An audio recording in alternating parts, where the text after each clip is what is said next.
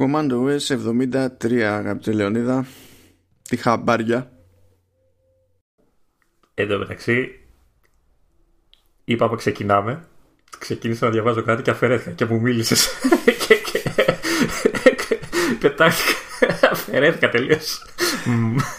Αφού, αφού δεν πετάχτηκες. Ξεκινάμε να, πολύ ωραία. να βρεις πουθενά, να φύγουν τα μικρόφωνα και τέτοια. Ακούσα μια καταστροφή ξαφνικά στην άλλη μεριά. Δεν πάω καλά, στο είπα και πριν. Δεν, δεν λειτουργώ σήμερα, δεν. Οπότε η απάντηση στην ερώτηση τι χαμπάρια είναι δεν χαμπάρια. Δεν χαμπαριάζω. Γεια σας, γεια σας. Άλλη μια εβδομάδα εδώ όλοι μαζί. Ε, θεωρητικά, σύμφωνα με το πρόγραμμα του κυρίου Μάνου, ε, θα είναι χαλαρό επεισόδιο. Θα είναι πάλι το έπος το προηγούμενο, έτσι. Όχι, όχι, όχι. Πια είναι, όχι, πια είναι αδύνατο. Δεν έχουμε τόσο πράγμα, εντάξει. Ναι. Για να σε δω, γιατί μου έχεις μέσα κάτι για οθόνες πάλι, δεν ξέρω τι είναι αυτό και δεν ξέρω, δεν ξέρω τι θα, τι θα κάνεις. Όχι, όχι, εντάξει, είναι light, light, light. Θα, σε, θα σε συγκρατήσω γενικά. Ε, πώς περνάμε στην καραμπίνα. Εντάξει, βασικά μια καραμπίνα μας λείπει, γιατί δεν είναι... γιατί έχω απειβδίσει λίγο με την ντεμή αϊπνία που είναι σταθερή και δεν ρεφάρω ποτέ ύπνο. Και γενικά είναι λίγο ενοχλητικός όσο να πεις. Πόσες μέρες μένουν ακόμα για να λήξουν τα, τα σκληρά τα μέτρα? Γιατί θα γίνει, μόλις λήξουν τα σκληρά τα μέτρα θα με πάρει ο ύπνος. Θα βγεις έξω. Θα χτυπήσεις λίγο αέρας έτσι άνετα και μετά θα έρθεις και θα κοιμηθείς σαν πουλάκι. Πλάκα πλάκα. ε, μερικές φορές, επειδή εντάξει μου παραέστρεφε ξέρω εγώ, έβγαινα για περίπατο μόνος μου. Και με το και που έβγαινα σου. Με το που έβγαινα μου έσκαγε όλη η νύστα. Δεν έχει σημασία τι ώρα ήταν. Με ήλιο, ξέρω εγώ, κανονικά. Πα, ξαφνικά, ξαφνικά νύστα. Με το που ξεκινούσα να περπατάω. Είναι. είναι... Ξέρεις, άμα ήταν μέρα, ήταν σαν τους ε, Δράκουλες που όταν σε, σε βλέπει ο ήλιος τους καίει. Εσένα σε νιστάζει, ρε παιδί μου. Είναι... Ε, το ίδιο δηλαδή. Ένα τέτοιο πράγμα. το, το, για μένα το ίδιο είναι. Συγγνώμη κιόλας. Έλα, πες τα data, μην πεις ότι τα πες και τα ξέχασα. Πες τα data, πότε γράφουμε και τα λοιπά. Ναι, ναι, γράφουμε ημέρα Τετάρτη και είναι εικοστή ένατη Απριλίου. Έτσι, για να είμαστε όλοι συντονισμένοι με την πραγματικότητα. Λίγες μέρες με τα ες εμ ες το δεκατρία μηδέν τριάντα τρία. Και θα δούμε από εκεί και πέρα τι θα γίνει. Καλά, εν τω μεταξύ, έτσι, έτσι, για να ξεκινήσουμε έτσι, να, να πω κάτι για... Έβλεπα τα μέτρα χθες, πέρα ότι εντάξει, τι εξαιρετικά αυτά τα, τα PowerPoint που δείχνανε, δεν φαίνονταν τίποτα στην οθόνη. Έξυπνος αυτός που τα σχεδίασε. Που τα σχεδίασε. Να σου πω, ε, πριν συνεχίσεις, ε, σχετίζεται όμως με, το, ε, με αυτό που μόλις είπες. Ναι. Ε, κατέβασα, υποτίθεται, τα, το σύνολο των μέτρων, το, το όλο το πρόγραμμα σε πι ντι εφ και φυσικά το αρχείο λέγεται ναι. document.pdf. Ούτε καν rename, έτσι. Τίποτα, δεν προσπαθούμε καθόλου. Ε. Στην τηλεόραση πάντως η γραμματοσυρά ήταν πώς φαίνονται τα γράμματα σε non-retina οθόνες. Κάπως έτσι φαίνονταν στην τηλεόραση τα γράμματα. Τέλος πάντων, ε, συνειδητοποίησα ότι μας λέγανε χίλια τετρακόσια πράγματα που πρέπει να προσέξουμε.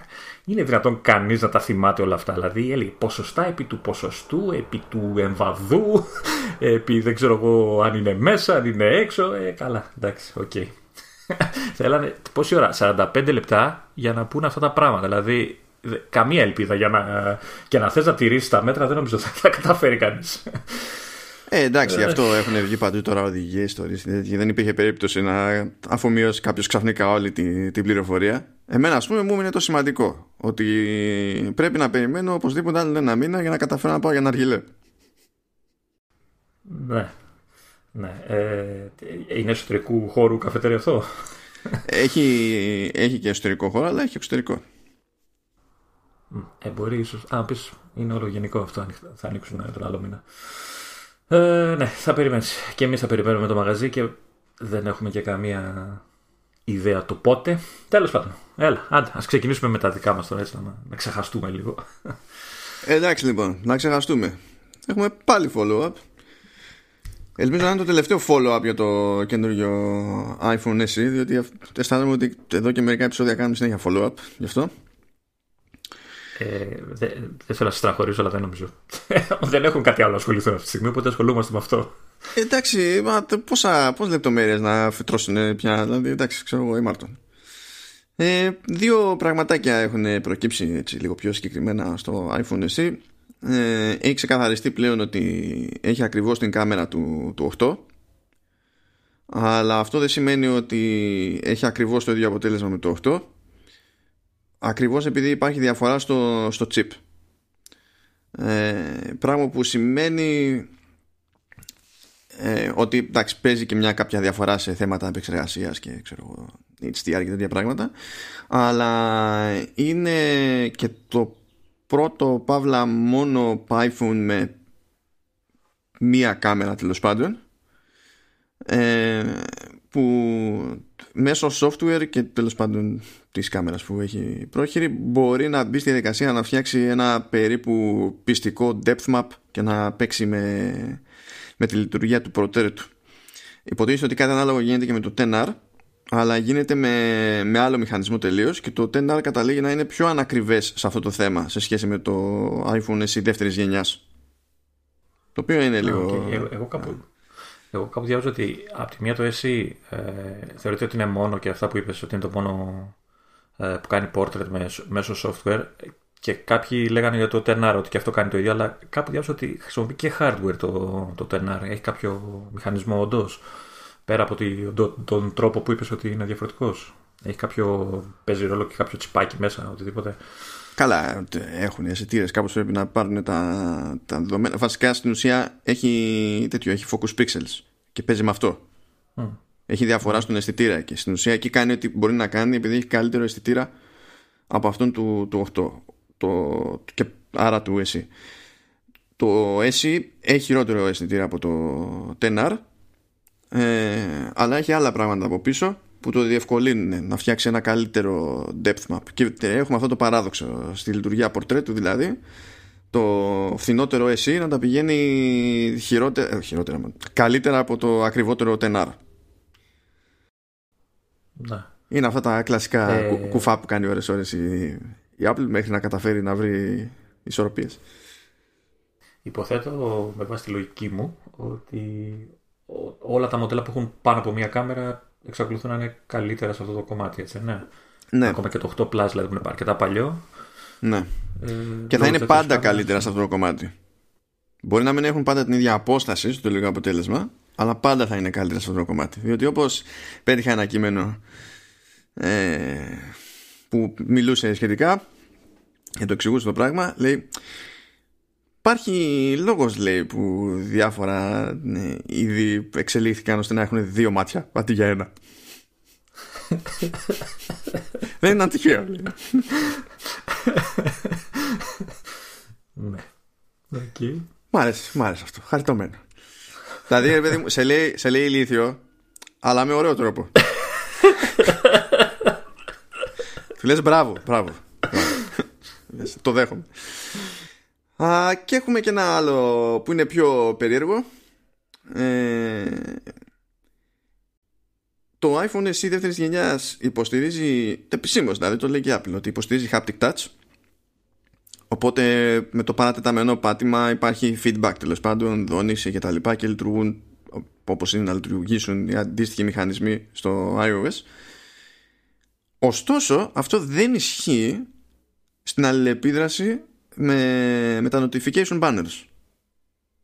Με τα notification banners συγκεκριμένα στη, στην οθόνη κλειδώματος στο μεταξύ. Okay. Αυτό τι σημαίνει? Ότι αν κάποιος yeah. πατήσει παρατεταμένα εκεί, κανονικά είτε σε θρι ντι touch mm. είτε σε haptic touch, ε, του έκανε expand λίγο το, το banner και του έβγαζε κάποιες επιλογές για βασική αλληλεπίδραση.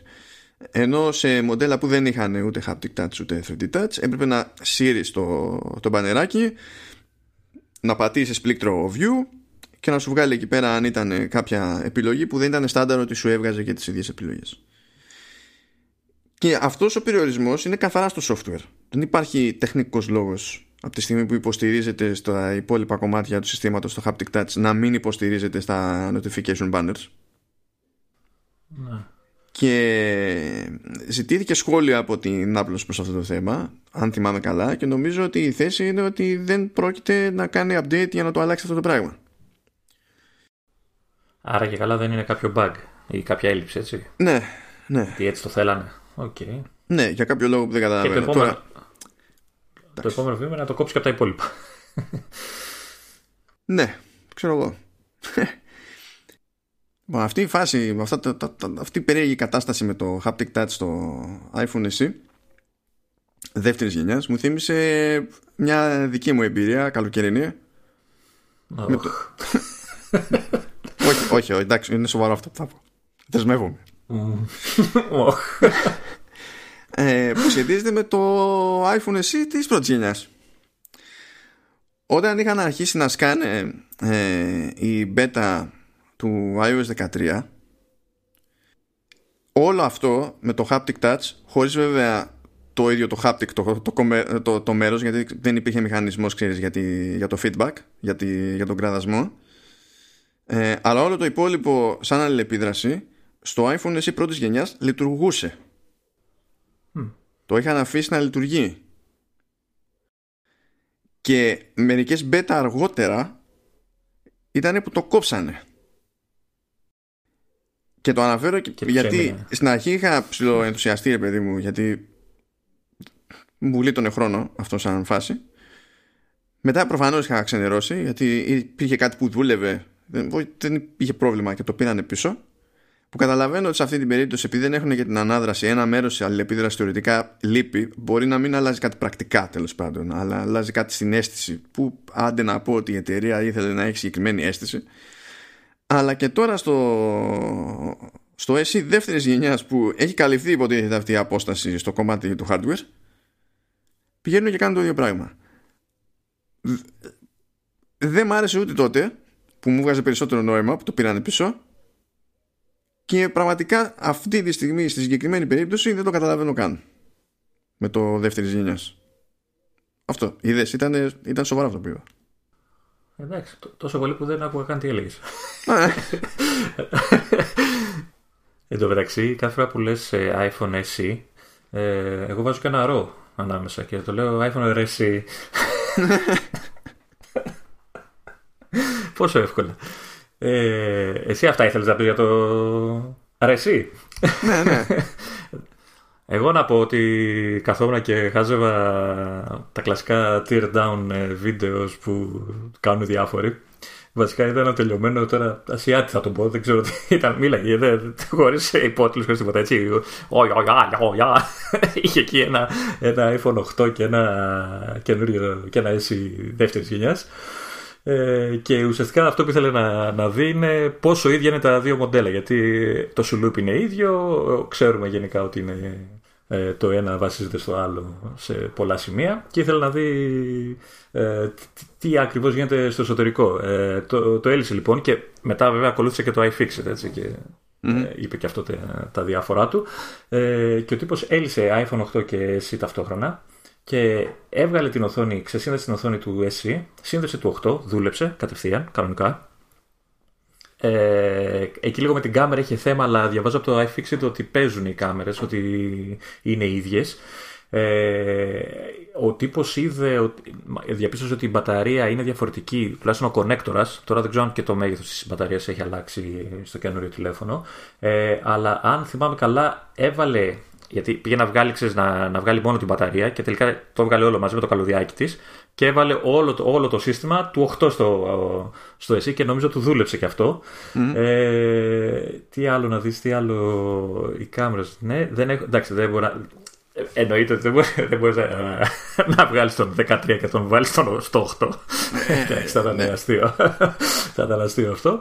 Ε, γενικά όμως ε, αυτό, αυτά όλα τα, τα βίντεο δείχνουν ε, πώς η Apple κατάφερε να, ξέρεις, να προσφέρει ε, καλό επεξεργαστή σε φτηνό τηλέφωνο. Δηλαδή ουσιαστικά κάνει μια ανακύκλωση πολλών ε, εξαρτημάτων του, ώστε να είναι φτηνή η κατασκευή του. Αυτά. Δεν ξέρω. Σου άρεσε? Ναι, ήταν... Hey, did you like it? ε, στην ουσία, έκανε αυτό που έκανα και την προηγούμενη φορά. Σου λέει τι ανταλλακτικά έχω σε αυθονία και με ωραίο περιθώριο κέρδους. Αυτό το πράγμα. Αν, αν τα βάλεις κάτω, ε, όταν έφτιαξε το πρώτο ες ι, ε, στην ουσία χρησιμοποιούσε design, ξέρω εγώ, και ανταλλακτικά και τέτοια που, εντάξει, όχι ακριβώς, περίπου είχε, είχαν τετραετία στην αγορά. Και τώρα κάτι ανάλογο έχει κάνει.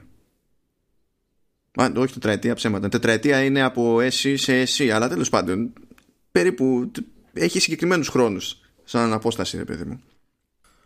Δεν ξέρω αν κάνει καλά. Καλά κάνει, αλλά γιατί από ό,τι καταλαβαίνω έχει... το βλέπουν όλοι με θετικό μάτι. Ακόμα και το αντίπαλο στρατόπεδο, από ό,τι με πληροφόρησε ο φίλος, ε... θεωρούν ότι είναι, ξέρεις, για τα λεφτά του είναι το πιο γρήγορο τηλέφωνο που παίζει αυτή τη στιγμή. Δεν... Ναι, ως προς αυτό δεν υπάρχει αμφιβολία. Σε αυτά, σε αυτά τα λεφτά δεν βρίσκεις τίποτα με καλύτερη επίδοση, με υψηλότερες επιδόσεις. Δεν βρίσκεις τίποτα. Το οποίο το λέμε yeah. τώρα, όπως το λέγαμε και την πρώτη φορά που είχε βγει το προηγούμενο το ες ι, αλλά φυσικά θα το κρατήσει αυτό πάλι, ξέρω εγώ, τρία τέσσερα χρόνια στην αγορά και μετά θα αρχίσουν την κρίνια. Γιατί δεν, τους, δεν την νοιάζει την Apple να τον ανανεώνει αυτό τόσο συχνά. Οπότε, ως συνήθως σε τέτοιες περιπτώσεις. Τώρα στην αρχή είναι που το συγκεκριμένο ες ι ε, έχει το, το καλύτερο, ξέρεις, value for money. Προχωρώντας θα ψιλοχάνεται αυτό το πράγμα. Πάντως αν πάει όπως το προηγούμενο ες ι, το οποίο ακόμα ζει και βασιλεύει, έτσι, μια χαρά πάει από όσο έχω δει, το, το έχει και η σύζυγος, ε, μια χαρά θα πάει και αυτό, έτσι, εκτός αν στραβώσει κάτι πολύ, ε, πολύ δύσκολο, στο μέλλον. Δύσκολο πια, ναι. Εντάξει, δεν νομίζω. Συνήθως, συνήθως τέτοια μοντέλα για μένα αρχίζουν και δίνουν την ηλικία τους ε, λόγω μνήμης ε, ποσότητας, ξέρεις. Γιατί ξέρεις, όσο εξελίσσεται το iOS ε, ζητάει περισσότερη μνήμη, οπότε κάποια μοντέλα τέτοιου τύπου που υποτίθεται είναι φτηνά ε, ξέρεις, σιγά σιγά μένουν, μένουν στην απέξω, γιατί δεν έχουν τη μνήμη που χρειάζονται για να ε, τρέξουν το όποιο νέο λειτουργικό. Εδώ του έχει βάλει τρία γίγκα, δεν του έχει βάλει δύο όπως ήταν στο οκτώ. Ναι, αλλά... εγώ πιστεύω ότι σύντομα τα, τα τέσσερα θα είναι. Που είναι, νομίζω, στο, στα έντεκα, νομίζω είναι τέσσερα, δεν είναι. Ε, ναι, αλλά είναι, και... ε, είναι σε υψηλότερες αναλύσεις και μεγαλύτερες οθόνες. Παίζει ρόλο αυτό. Ναι. Ε, νομίζω όμως ότι σχετικά τα τέσσερα θα είναι η βάση. Εντάξει. Για, για, για την Apple, για τα δεδομένα της Apple, τα τρία γίγα είναι πολλά. Έτσι, μέχρι, μέχρι πότε είχαμε ένα. Εντάξει. Ε, το προηγούμενο εσύ με ένα ήταν. Εκεί, με... αυτό. Ναι. Και βλέπεις ότι την παλεύει το, τόσα χρόνια. Ναι, ναι, όντως. Και με iOS δεκατρία πάνε, έτσι. Ναι, με, ναι. Λοιπόν, έχουμε κι άλλο ψηλό follow-up, διότι βγήκε, υποτίθεται, το, το Magic Keyboard για το, για το iPad. Σκάσανε τα πρώτα, οι πρώτες παρουσίες, τα πρώτα reviews. Έχουν σκάσει και κάτι λεπτομεριούλες. Αναμενόμενα, το σημείο στο οποίο στέκονται όλοι είναι το πόσο σοβαρή είναι. Δεν αντιλαμβάνομαι. Καλά, αντιλαμβάνομαι να το σχολιάζουν, δεν αντιλαμβάνομαι την έκπληξη όσων έχουν μείνει έκπληκτοι από το πόσο σοβαρή είναι. Ε, γιατί ίσως έχουν συνηθίσει πιο κλασικού τύπου θήκες πληκτρολόγια που είναι σχετικά ελαφριά. Και αυτό, από ό,τι κατάλαβα, το βάρος του ξεπερνάει ενός MacBook Air. Όχι του keyboard πάνω... και τα δύο μαζί. Όλο, όλο. Ναι, μαζί με το iPad, δηλαδή σαν, σαν τελικό αυτό. Ε, νομίζω για το δεκατρία πιο πολύ το, το λένε. Ε, ότι και καλά, ξέρεις, ε, είναι αρκετά βαρύ και ότι δεν είναι α, τόσο φορητό όσο πιστεύαν θα είναι. Ίσως εκεί να το, να το ρίχνουν. Ναι, απλά το θέμα είναι ότι όταν, βλέπει, όταν βλέπαμε τη διαφήμιση του προϊόντος, το σποτάκι εκεί, και βλέπεις ότι υπάρχει ένα πράγμα που κρατάει το iPad στον αέρα. Και σου έδειχνε κιόλας ότι μπορείς να τραβήξεις το iPad παρά τη δύναμη των μαγνητών. Μπορείς να τραβήξεις το iPad χωρίς να πάρεις μαζί σου το, το keyboard.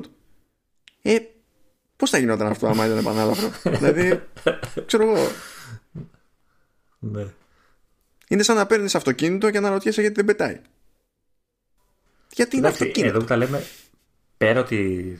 αυτό που λες ότι δεν κινείται το να αποβγάζεις το iPad, πρέπει να συνειδητοποιήσουμε ότι χρειάζεται το βάρος και για την ισορροπία γενικότερα του, του, του setup. Έτσι, γιατί yeah. τα λάπτοπ είναι, είναι αντίθετα. Το βάρος είναι αντίθετα κατανέμενο. Δηλαδή στο λάπτοπ η οθόνη είναι το κομμάτι που είναι πιο ελαφρύ και έχει όλο το βάρος κάτω το πληκτρολόγιο. Τώρα αυτό είναι ανάποδα. Είναι το βάρος είναι πάνω, είναι στον αέρα. Και αυτό πρέπει κάπως να ισορροπείται. Ε, έχει τη λογική του. Εντάξει. Γκρινιάζουνε, κάτι πρέπει να πούνε για να γκρινιάξουνε. Για μένα πιο πολύ θα είχε νόημα να γκρινιάξουν για την τιμή δεν ξέρω πόσο τη δικαιολογεί η όλη κατασκευή, η οποία είναι εξαιρετική από ό,τι έχω διαβάσει και εγώ, από, ό,τι, από όλα αυτά που λένε, ε, παρά για αυτό το, το πράγμα, για το βάρος του. Ε, τι άλλο, έχ, έχεις δει καθόλου? Εγώ είδα και διάφορα βιντεάκια που ξέρεις, που τα ανοίγουν, το, το δοκιμάζουν, το δείχνουν κτλ. Ε, ο κοινός παρανομαστής όλων είναι η, η, πώς το λένε, η, αρθ, η, η αρμή, οι αρθρώσεις, πώς το λένε, ε, ναι. που είναι δύο ουσιαστικά στο καπάκι, ε, η κεντρική που την ξέρω που έχει τη θύρα φόρτισης επάνω, και η άλλη που είναι πιο ψηλά και ουσιαστικά δίνει τη γωνία στο iPad για να βλέπεις. Ε, και όλοι λένε ότι λένε τα καλύτερα γιατί είναι αρκετά σκληρή.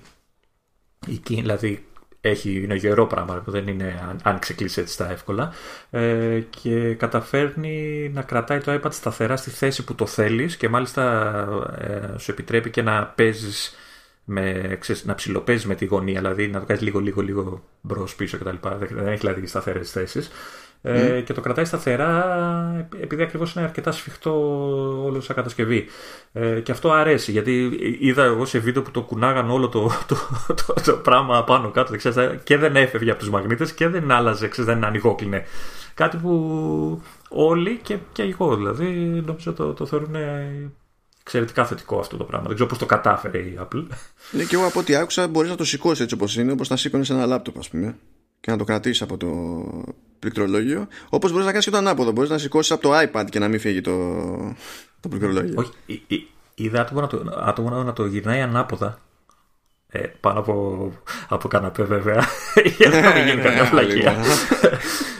Και το κράταγε από το πληκτρολόγιο, αλλά το iPad ήταν προς τη μεριά του καναπέρα μου και το κούναγε για να δει αν θα φύγει από τους μαγνήτες. Και δεν έφευγε. Έτσι, πέρα ότι δεν, αυτό που σου είπα, δεν ανοιγόκλεινε, δεν έχανε τη γωνία που το είχε ανοίξει. Ε, ναι, το, πώς το καλό το κατάφερε αυτό το πράγμα. Δηλαδή, είναι, εντάξει, πάντα είχε καλούς, καλές αρθρώσεις και στα λάπτοπ είχε γέρες hinges.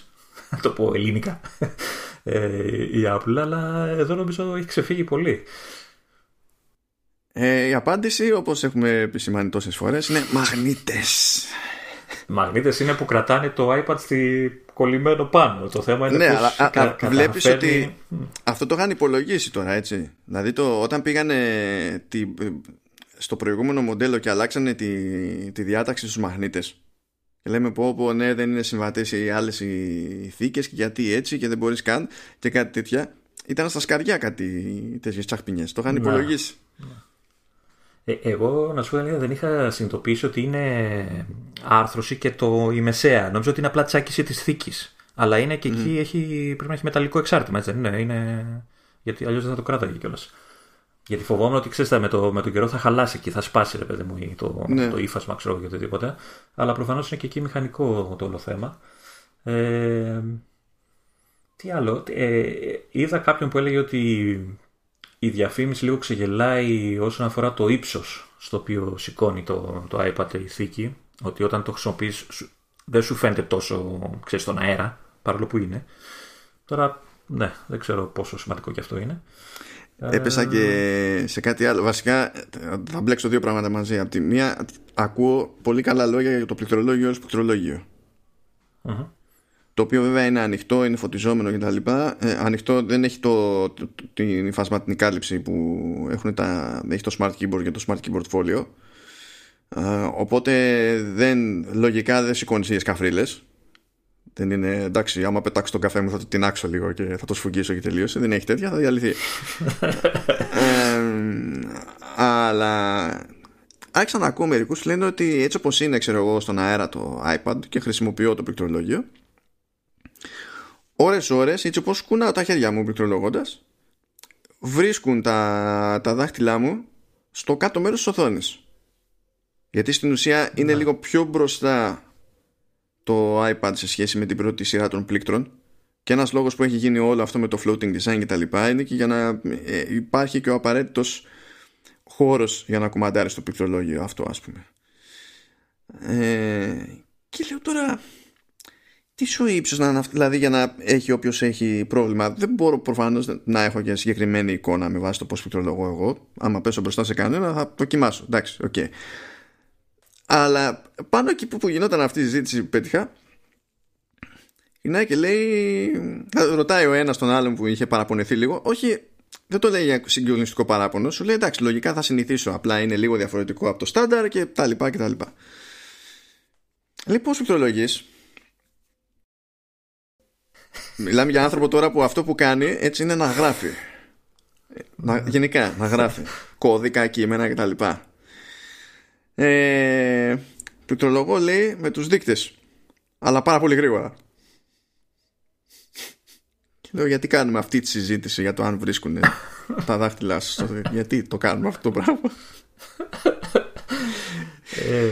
ε, ε, εγώ πάλι, εντάξει, έχω πέσει και σε παράπονο για το πληκτρολόγιο ότι ίσως και να έπαιρνε και function row, ίσως και να χώραγε, και δεν το έβαλε η Apple, και ίσως σε κάποιους λείπει όλη αυτή η σειρά με τα F, τα πλήκτρα και δεν ξέρω τα media keys που μπορεί. Και τι, τι θα τα κάνανε? Ειδικά τα F, τι θα ε, τα κάνανε σε iOS? Τα F, αλλά τα media, τα media keys, δε παιδί μου, να έχεις να ορίζεις φωτεινότητες και τέτοια. Θα πεις, έχω την έψη ότι υπάρχουν shortcuts πλέον, ε, που απλά πρέπει να τα θυμάσαι. Ε, ένα ήταν αυτό, και το άλλο που κάποιοι έτσι χωρίς να παραπονιούνται ιδιαίτερα αλλά το λέγανε, ήταν ότι, ότι το, το, το trackpad ε, είναι μικρό σε σχέση με αυτό που έχουν συνηθίσει τα τελευταία χρόνια όσοι χρησιμοποιούν Mac ή το εξωτερικό το trackpad. Και μάλιστα ένας πήρε το εξωτερικό το trackpad, το τελευταίο ποιο είναι, το, το έβαλε πάνω στην πληκτρολογία και έπιανε σχεδόν τα δύο τρίτα του πληκτρολογίου. Ε, ναι, αυτό είναι γαϊδούρι. Το Magic Trackpad είναι γαϊδούρι.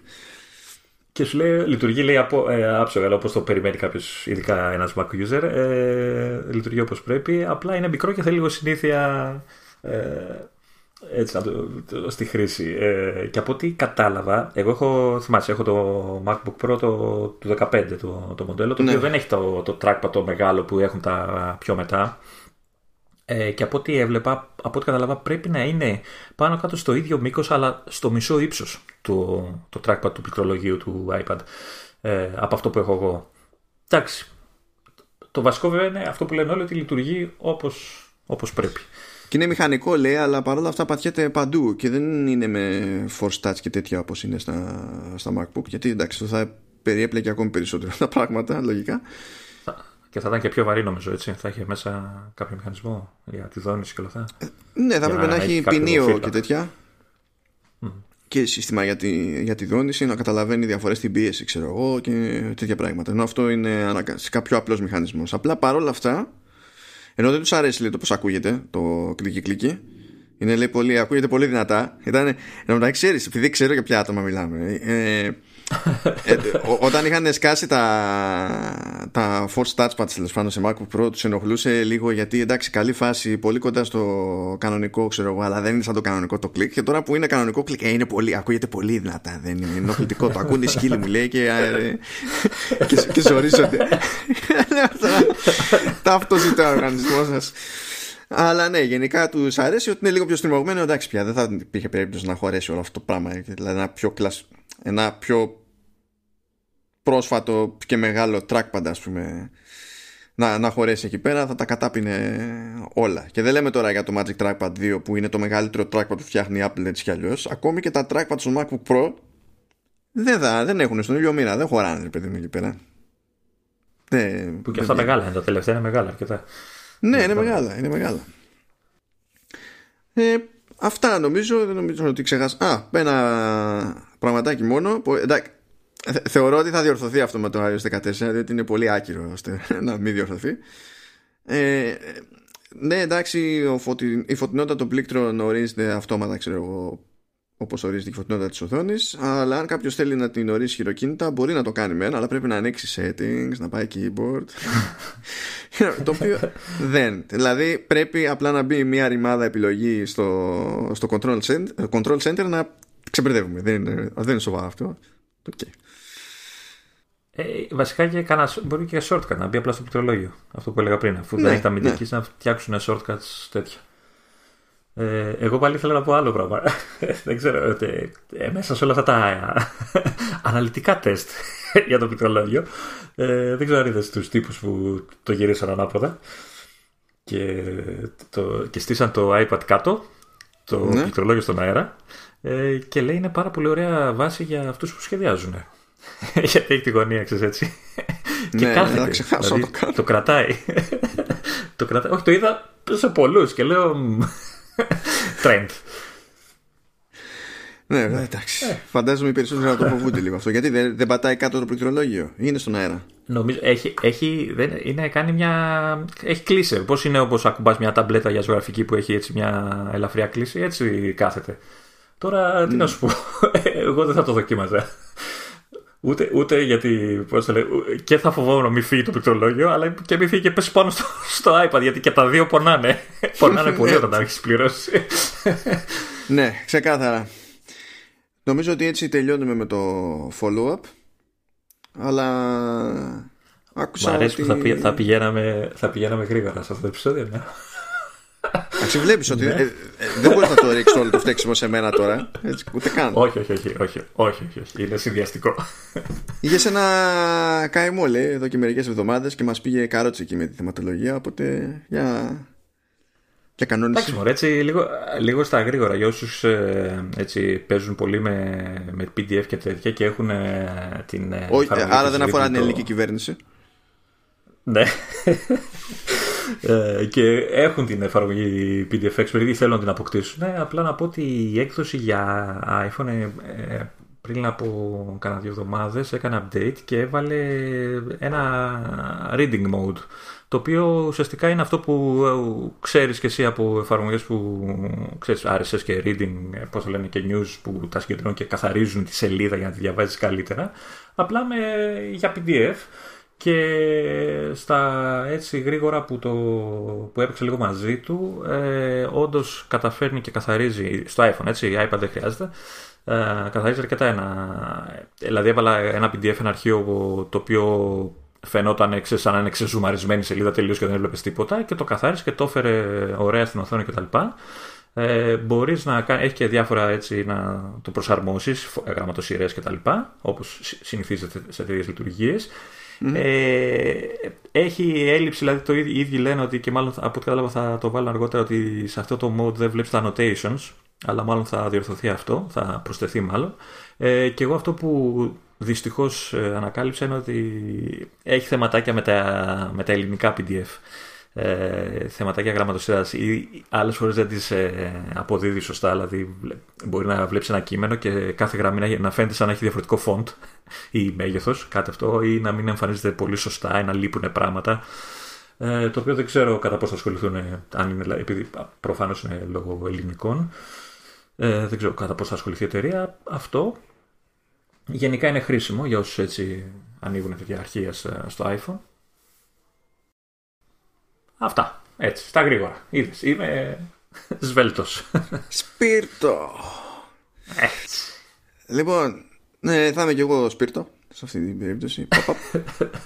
Στο επόμενο θεματάκι, ε, έσκασε update σε τηλεοράση Samsung και υποτίθεται ότι καλύπτονται μοντέλα του δύο χιλιάδες δεκαοκτώ, δύο χιλιάδες δεκαεννιά και δύο χιλιάδες είκοσι, που στην ουσία είναι και τα μοντέλα που υποστηρίζουν την εφαρμογή Apple τι βι και προστίθεται υποστήριξη για Apple Music, οπότε μπαίνει άλλη εφαρμογή τέλος πάντων συγκεκριμένα για, για Apple Music, που είναι άλλο ένα βήμα έτσι στην εξάπλωση των υπηρεσιών της Apple.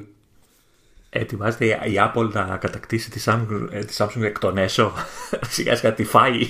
Θα εμφανίζονται όλο Apple μέσα στα, στη Samsung. Ε, θα το κάνει. Κοίτα, έτσι ξεκίνησε. Η Samsung πήρε και πρώτη την εφαρμογή Apple τι βι. Και μετά έφτασε mm. και στους υπόλοιπους. Φαντάζομαι ότι κάτι παρόμοιο γίνεται και σε αυτή την περίπτωση. Δηλαδή ξεκινάει η εφαρμογή αυτή σε Samsung και ότι σιγά σιγά θα φτάσει αντίστοιχα και στους υπόλοιπους. Δεν υπάρχει τεχνικός λόγος, ξέρεις, να είναι μόνο στον ένα και όχι στον άλλον, γιατί να και οι άλλοι έχουν την εφαρμογή Apple τι βι, που όσο να πεις είναι πιο πολύπλοκη υπόθεση από την εφαρμογή για τη μουσική. Ε? Ναι, ναι, ναι, εντάξει. Ε, εντάξει, προφανώς είναι θέμα συμφωνίας, έτσι. Ναι. ναι, ναι, ναι, έχουν κάνει κάποιο κόνε έτσι που δίνει προτεραιότητα στη Samsung, φαντάζομαι. Έτσι κι αλλιώς έχουν πολλά παραδείγματα στη Samsung. Ναι, είναι η εταιρεία που σκοτωνόντουσαν πριν από λίγο καιρό, δεν ξέρω αν θυμάσαι. Ναι, κοίτα, άλλο τμήμα το ένα, άλλο τμήμα το άλλο.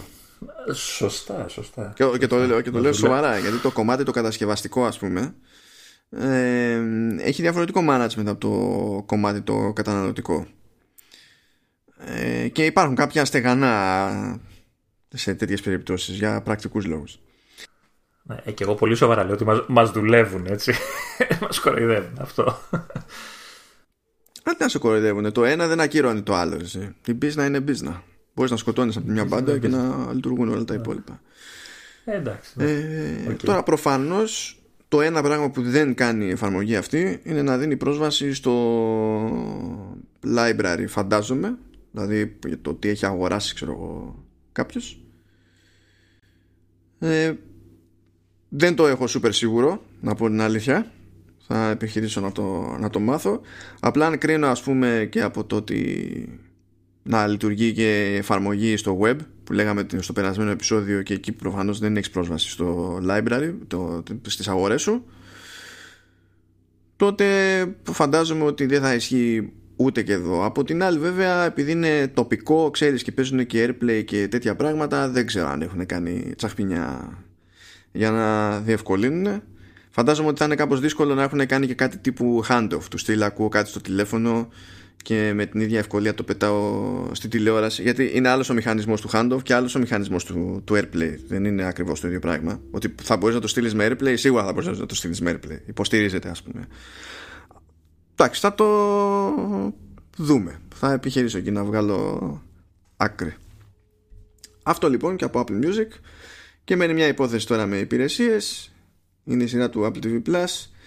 Γιατί ανακοινώθηκε εκεί πέρα ότι έγινε ένα κονέ για να γίνει τηλεοπτική σειρά. Ένα podcast που με τη σειρά του περιγράφει μια πραγματική ιστορία, οπότε είναι λίγο by the way αυτό.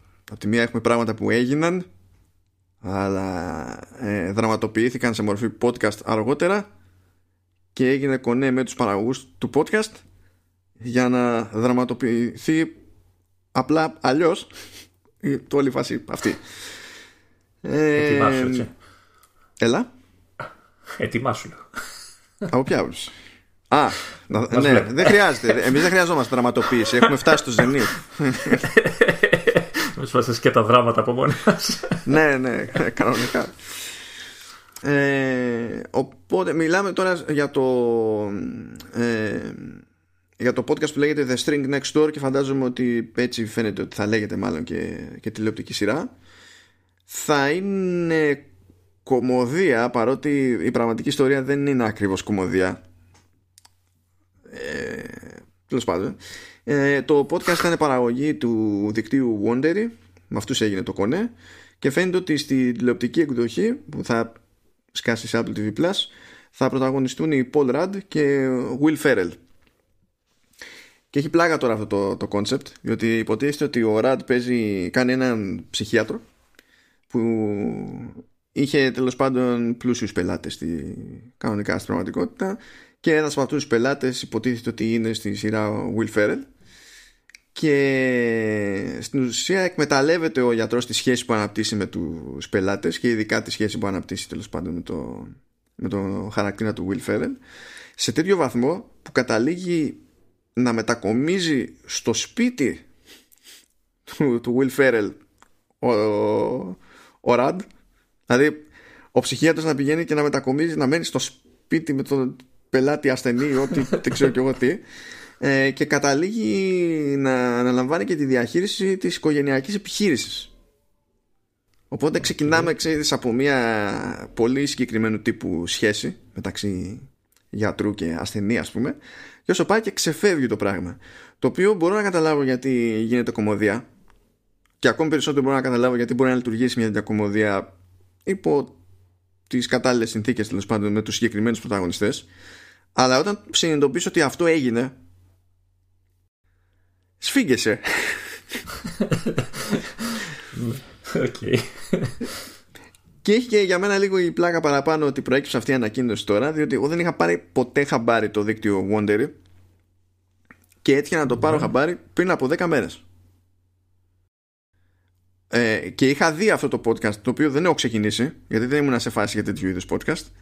Ξεκίνησα ένα άλλο που λέγεται Business Wars, και έχουν θεματικές σεζόν, και έχει Marvel versus ντι σι και κάτι τέτοια, και παίζει σφαγή.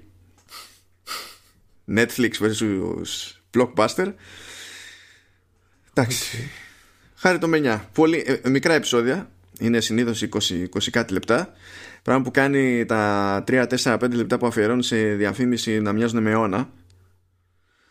Αλλά τέλος πάντων, κάνω την καρδιά μου πέτρα επειδή έχει, έχει γούστο το υπόλοιπο περιεχόμενο που αναφέρει τις πραγματικά γεγονότα. Τέλος πάντων, πάει η φάση με Apple τι βι πλας ε, και δεν προχωράμε. Έχουμε πει πότε, δεν έχουμε πει πότε θα, θα διατεθεί. Α, δεν νομίζω. Τώρα αυτό που είδα ήταν ανακοίνωση για την ίδια τη συνεργασία, δηλαδή για τα δικαιώματα. Δεν ξέρω πότε θα γίνει το κονέ αυτό. Πότε αργεί ακόμα. Λογικά είναι. Καλά, τώρα έτσι κι αλλιώς έχουν πάει πίσω και γυρίσματα στα πάντα, ας πούμε. Και να θέλανε να το τρέξουνε, δεν μπορούν να το γεννήσουνε ξαφνικά. Έχουν μείνει πίσω στις ανανεωμένες τις σειρές, ας πούμε. Λοιπόν, προχωράμε παρακάτω. Είναι μια εκκρεμότητα έτσι. Ε, πρι, πριν προχωρήσεις παρακάτω, να πω το προφανές, για να, έτσι, για να το πούμε απλά, ότι αυτή η εβδομάδα δεν είχαμε Apple Arcade. Είχαμε ναι. δύο την προηγούμενη, τώρα δεν είχαμε κανένα. Αυτό. Ξέρεις ότι ανησύχησα για μια-δύο μέρες. Ναι, ναι, και εγώ περί... περίμενα και εγώ να, να μου στείλεις κανένα μήνυμα. Γιατί λέω θα, θα, το... τελείθα... θα το πάθω, ας πούμε. Ναι. Ήθελα να σου πω τελείως να σου δουλέψω, να γράψω στα notes κάτι, να νομίζεις ότι υπάρχει, να, ψη... να ψηθείς, να ψαχτείς. Αλλά σε λυπήθηκα, εντάξει. Ευχαριστώ, έτσι είναι οι καλοί φίλοι. Έτσι, έτσι. Σώθηκες. Ναι, αυτό εννοούσα και εγώ. Μ' αρέσει που συνοηθήκαμε. Και συνεχίζουμε λοιπόν. Εδώ και μερικές εβδομάδες υποστηρίζονται κανονικά τα λεγόμενα Universal Purchases στο App Store. Είχαμε πει ότι είχε γίνει το πρώτο βήμα και ότι πλέον μπορούσε κάποιος να κάνει μια αγορά εντός εφαρμογής σε άλλη πλατφόρμα και να μεταφέρεται το δικαίωμα στο περιεχόμενο, ξέρω εγώ, η λειτουργία ότι είναι στην έκδοση για Mac. Είχε ξεκινήσει αυτό από λίγο πιο πριν. Και τώρα ήρθε η ώρα που είμαστε στη φάση πλέον που ένας developer μπορεί να χρεώνει μία φορά ε, για την εφαρμογή του σε όλες τις πλατφόρμες. Συνήθως ε, αυτό μπορούσε να γίνει προηγουμένως σε όλες τις πλατφόρμες εκτός από Mac, αλλά τώρα καλύπτεται και Mac. Και έχουν αρχίσει να φυτρώνουν κάποιες ε, εφαρμογές στο Mac App Store που, όπως συμβαίνει στο iOS, που συνήθως σου δείχνει Ε, εικόνες και τα λοιπά από την έκδοση της εφαρμογής που είναι για iPhone, ας πούμε, αν το βλέπεις σε iPhone, αλλά σου λέει να υπάρχει, διατίθεται και έκδοση για iPad και μπορείς να φορτώσεις τα ξεχωριστά τα screenshots και να δεις. Το ίδιο πλέον γίνεται και στο Mac App Store και φαίνεται δηλαδή ότι υπάρχουν οι αντίστοιχες εκδόσεις και για τις άλλες πλατφόρμες και μπορούμε να δούμε κανονικά εικόνες και τέτοια κτλ. Είναι ένα βήμα ακόμη στην ενδεχόμενη ενοποίηση. Είχαμε κάνει μια συζήτηση με τον Λεωνίδα παλαιότερα σε επεισόδιο για το τι μπορεί να σημαίνει αυτό με τιμολόγηση. Να σημαίνει αυτό για την τιμολόγηση των εφαρμογών. Δεν θα την ξανακάνουμε αυτή την κουβέντα, όχι τώρα τουλάχιστον. Αυτό που θέλω να πω λίγο σαν έτσι παράδειγμα είναι ότι σε αυτή την τράμπα τώρα που γίνεται ε, οι, οι, κάποιοι developers ζορίζονται λίγο, διότι έστω ότι είχες εφαρμογές σε iOS, iPadOS και δεν συμμαζεύεται. Και είχες και εφαρμογές σε Mac. Και ενεργοποιείται, ρε παιδί μου, αυτός ο μηχανισμός. Δεν μπορείς να ενοποιήσεις αυτές τις εκδόσεις που έχεις ως developer. Στην ουσία πρέπει να αποσύρεις την προηγούμενη εφαρμογή που είχες για Mac και να κάνεις submit καινούρια. Και δεν μιλάω για έκδοση, πρέπει να πάρει καινούριο άι ντι. Όχι απλά είναι έκδοση, ξέρω εγώ.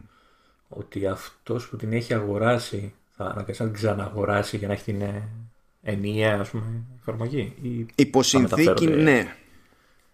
Υποσυνθήκη είναι αυτό που συμβαίνει το εξής. Αν είχε αγοράσει κάποιος την έκδοση για Mac και δεν είχε αγοράσει έκδο... τις άλλες εκδόσεις, στην ουσία σταματάει η υποστήριξη για την εφαρμογή που έχει σε Mac και πρέπει να αγοράσει την καινούρια. Αν κάποιος όμως είχε αγοράσει την εφαρμογή την αντίστοιχη σε άλλη πλατφόρμα, οπότε ό,τι ήταν να πληρώσει το έχει πληρώσει, αυτή η τράμπα για τη μεριά του Mac δεν σημαίνει τίποτα. Δηλαδή υποτίθεται ότι έχει ήδη πληρώσει, έχει ήδη δικαίωμα και στην έκδοση για Mac και απλά θα σταματήσει να χρησιμοποιεί τη μία έκδοση και θα κατεβάσει την άλλη έκδοση.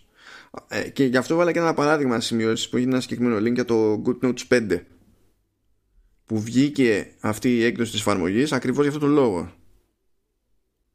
Στην ουσία αποσύρθηκε η έκδοση GoodNotes τέσσερα μαζί με το άι ντι της και βγήκε το GoodNotes πέντε.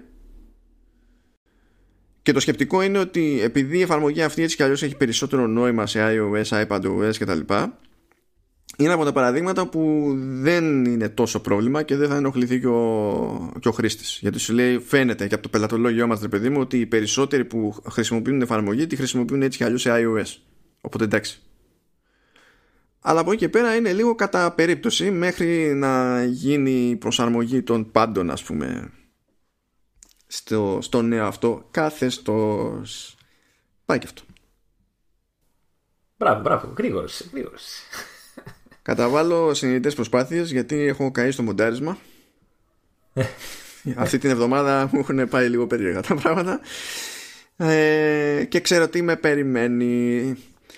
Προχωρώντας λοιπόν, ε, αρχίζει έτσι και προχωράει το πράγμα με το Sign in with Apple, που έτσι και δεν έχετε προλάβει να πάρετε χαμπάρι. Στην ουσία μιλάμε για ένα αντίστοιχο μηχανισμό που έχουμε δει από Google, Facebook και τα λοιπά, που σκάμε σε μια νέα υπηρεσία, σε μια νέα εφαρμογή και αντί να φτιάξουμε τελείως καινούριο account με βάση το, το mail, μπορούμε να κάνουμε sign in με κάποιο social account ή οτιδήποτε. Microsoft, Google, Yahoo. Καλά, Yahoo τώρα. Το λέμε για να το λέμε, για να γελάμε. Facebook, Twitter και, και τα λοιπά. Ε, αυτό ανακοινώθηκε πέρυσι το καλοκαίρι σαν προσπάθεια. Ε, το concept είναι ότι παρέχεται Ε, καλύτερη προστασία του, των προσωπικών δεδομένων και του προσωπικού απορρίτου ε, και είναι πολύ πιο εύκολο τέλος πάντων να κόψει κάποιος ε, και κάθε επαφή, έτσι, και διότι ο άλλος του στέλνει spam, ξέρω εγώ, στο mail και τα λοιπά. Δεν χρειάζεται καν να δηλώσει το πραγματικό του mail σε αυτήν την αλληλεπίδραση. Σε κάποιες περιπτώσεις δεν χρειάζεται καν να δηλώσει mail. Δηλαδή ο developer, αν για κάποιο λόγο το χρειάζεται, πρέπει να πάνω εκεί που πάμε να κάνουμε sign in with Apple Ε, την πρώτη φορά να ζητήσει email και να δεχτούμε να το δώσουμε,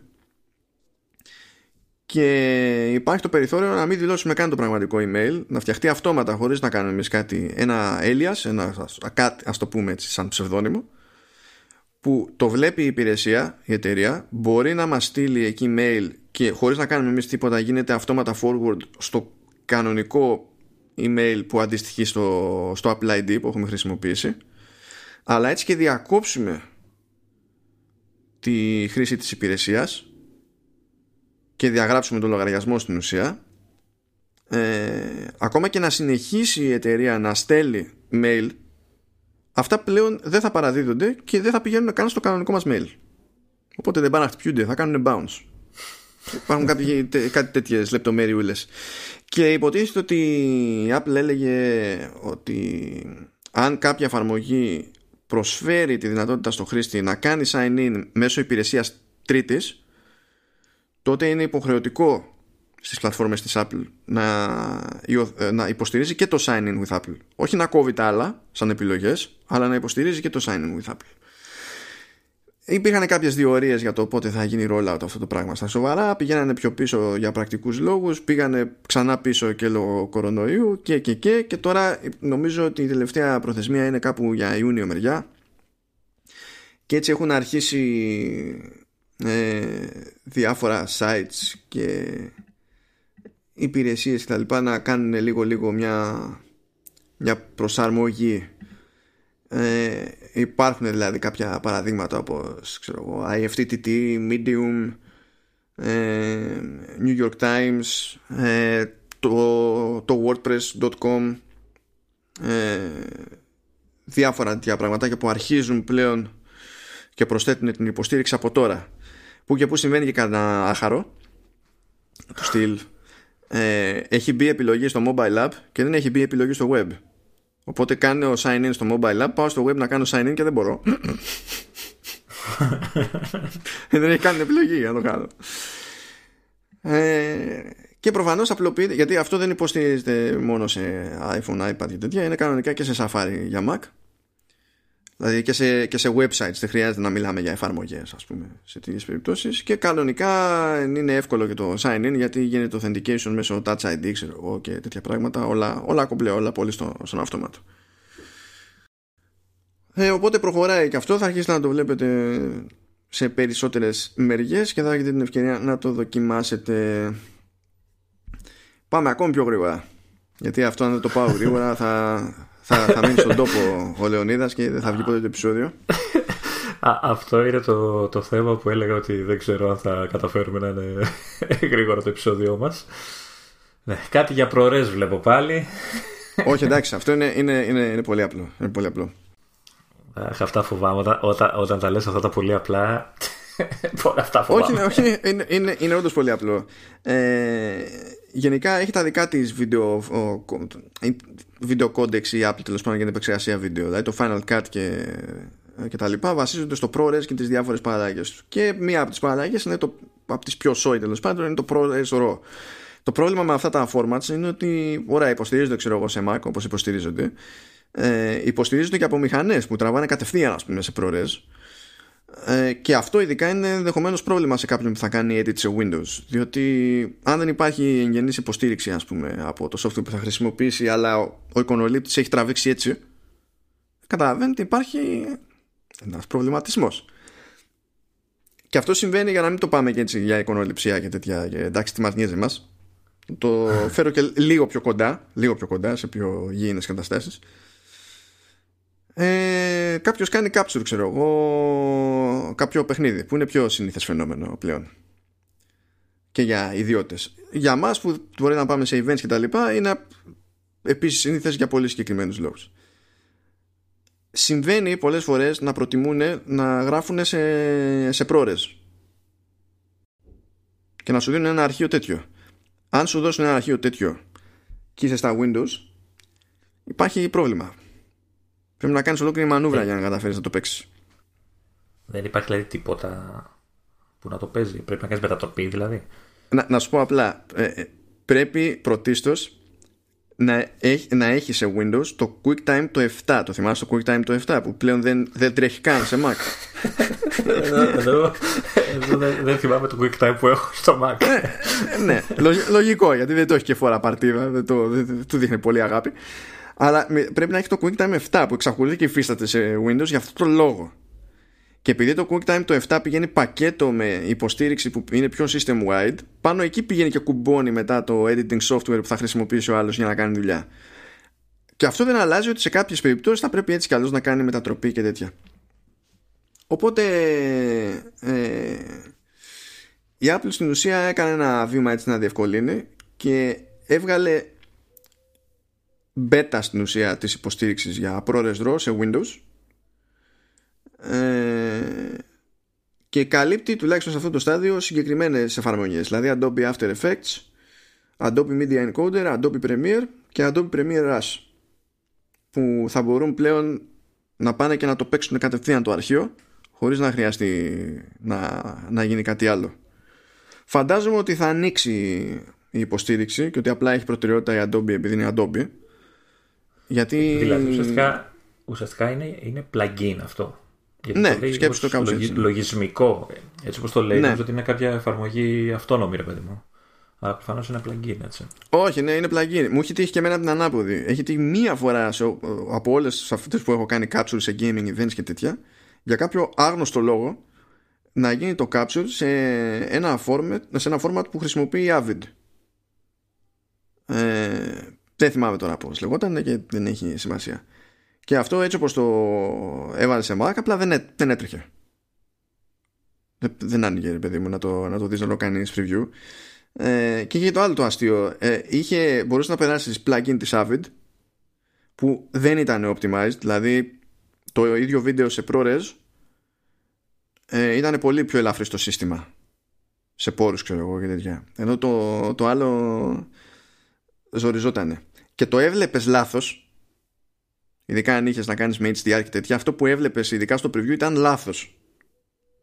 Αλλά στην πραγματικότητα, στο backend δεν ήταν λάθος. Αλλά έπρεπε να το φανταστείς λίγο. Και να κάνεις τελικά, ρε παιδί μου, τη μετατροπή τη δική σου για να ξέρεις σου γίνεται και και και. Παίζουν κάτι τέτοια πραγματάκια και είναι, είναι καλό ότι διευκολύνει σιγά σιγά η Apple, γιατί σπρώχνει το οικοσύστημά της γενικότερα, παιδί μου.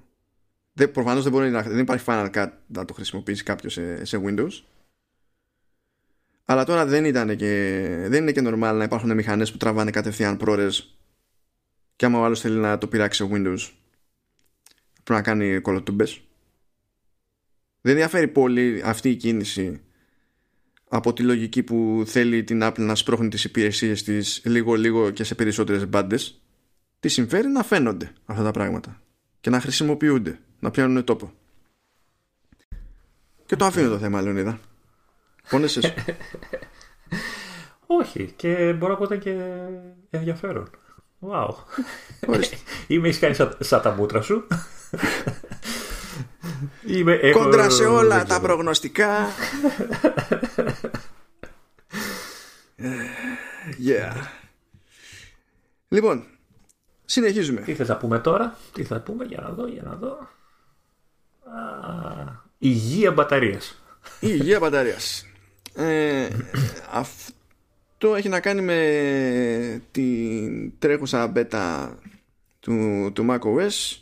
Μιλάμε για την beta του δεκαπέντε πέντε πέντε. δεκαπέντε πέντε, το παγελάδος. δέκα δεκαπέντε πέντε. Με τόσα τάλια καταλαβαίνεις. Σου λέει τι, τι δύο, τι τρία. Οκ. Okay. Συγγνώμη. δέκα δεκαπέντε πέντε. Σαν, ε, σαν προς... να παίζεις κρυφτό είναι, έτσι. Όταν τα φυλάς. δέκα δεκαπέντε.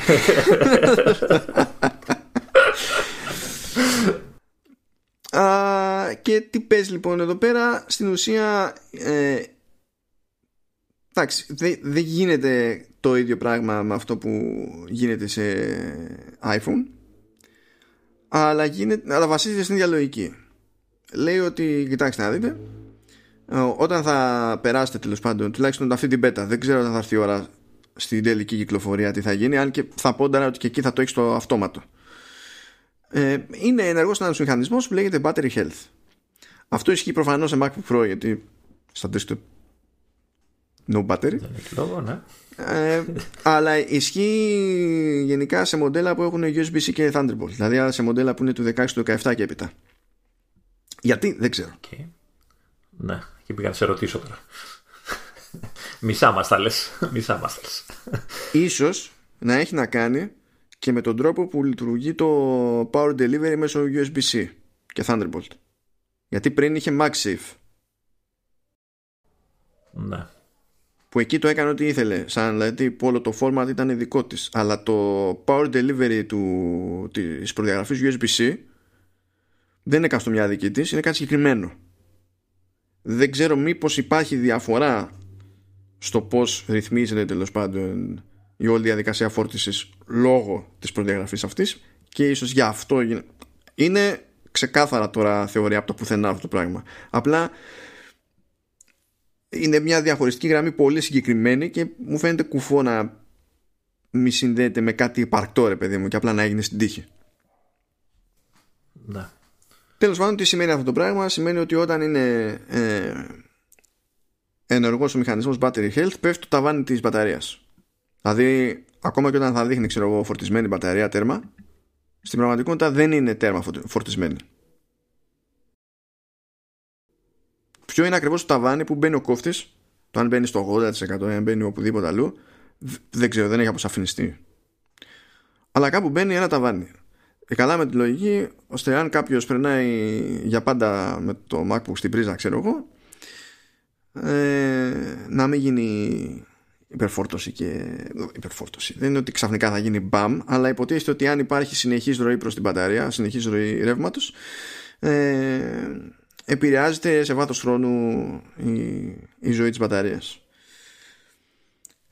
Είναι προαιρετικό αυτό. Δηλαδή αν κάποιος θέλει να το απενεργοποιήσει, μπορεί να πάει για να το απενεργοποιήσει. Αλλά κρίνοντας από την beta, όταν περνάει κάποιος την beta και όταν φαντάζομαι θα περάσει τη νέα έκδοση που θα είναι public, κανονικά ρε παιδί μου, σε public release του δέκα δεκαπέντε πέντε, ότι και εκεί θα ενεργοποιείται στον αυτόματο. Και όποιος θέλει θα μπορεί να το πειράζει. Η ρύθμιση δεν είναι πουθενά κρυμμένη.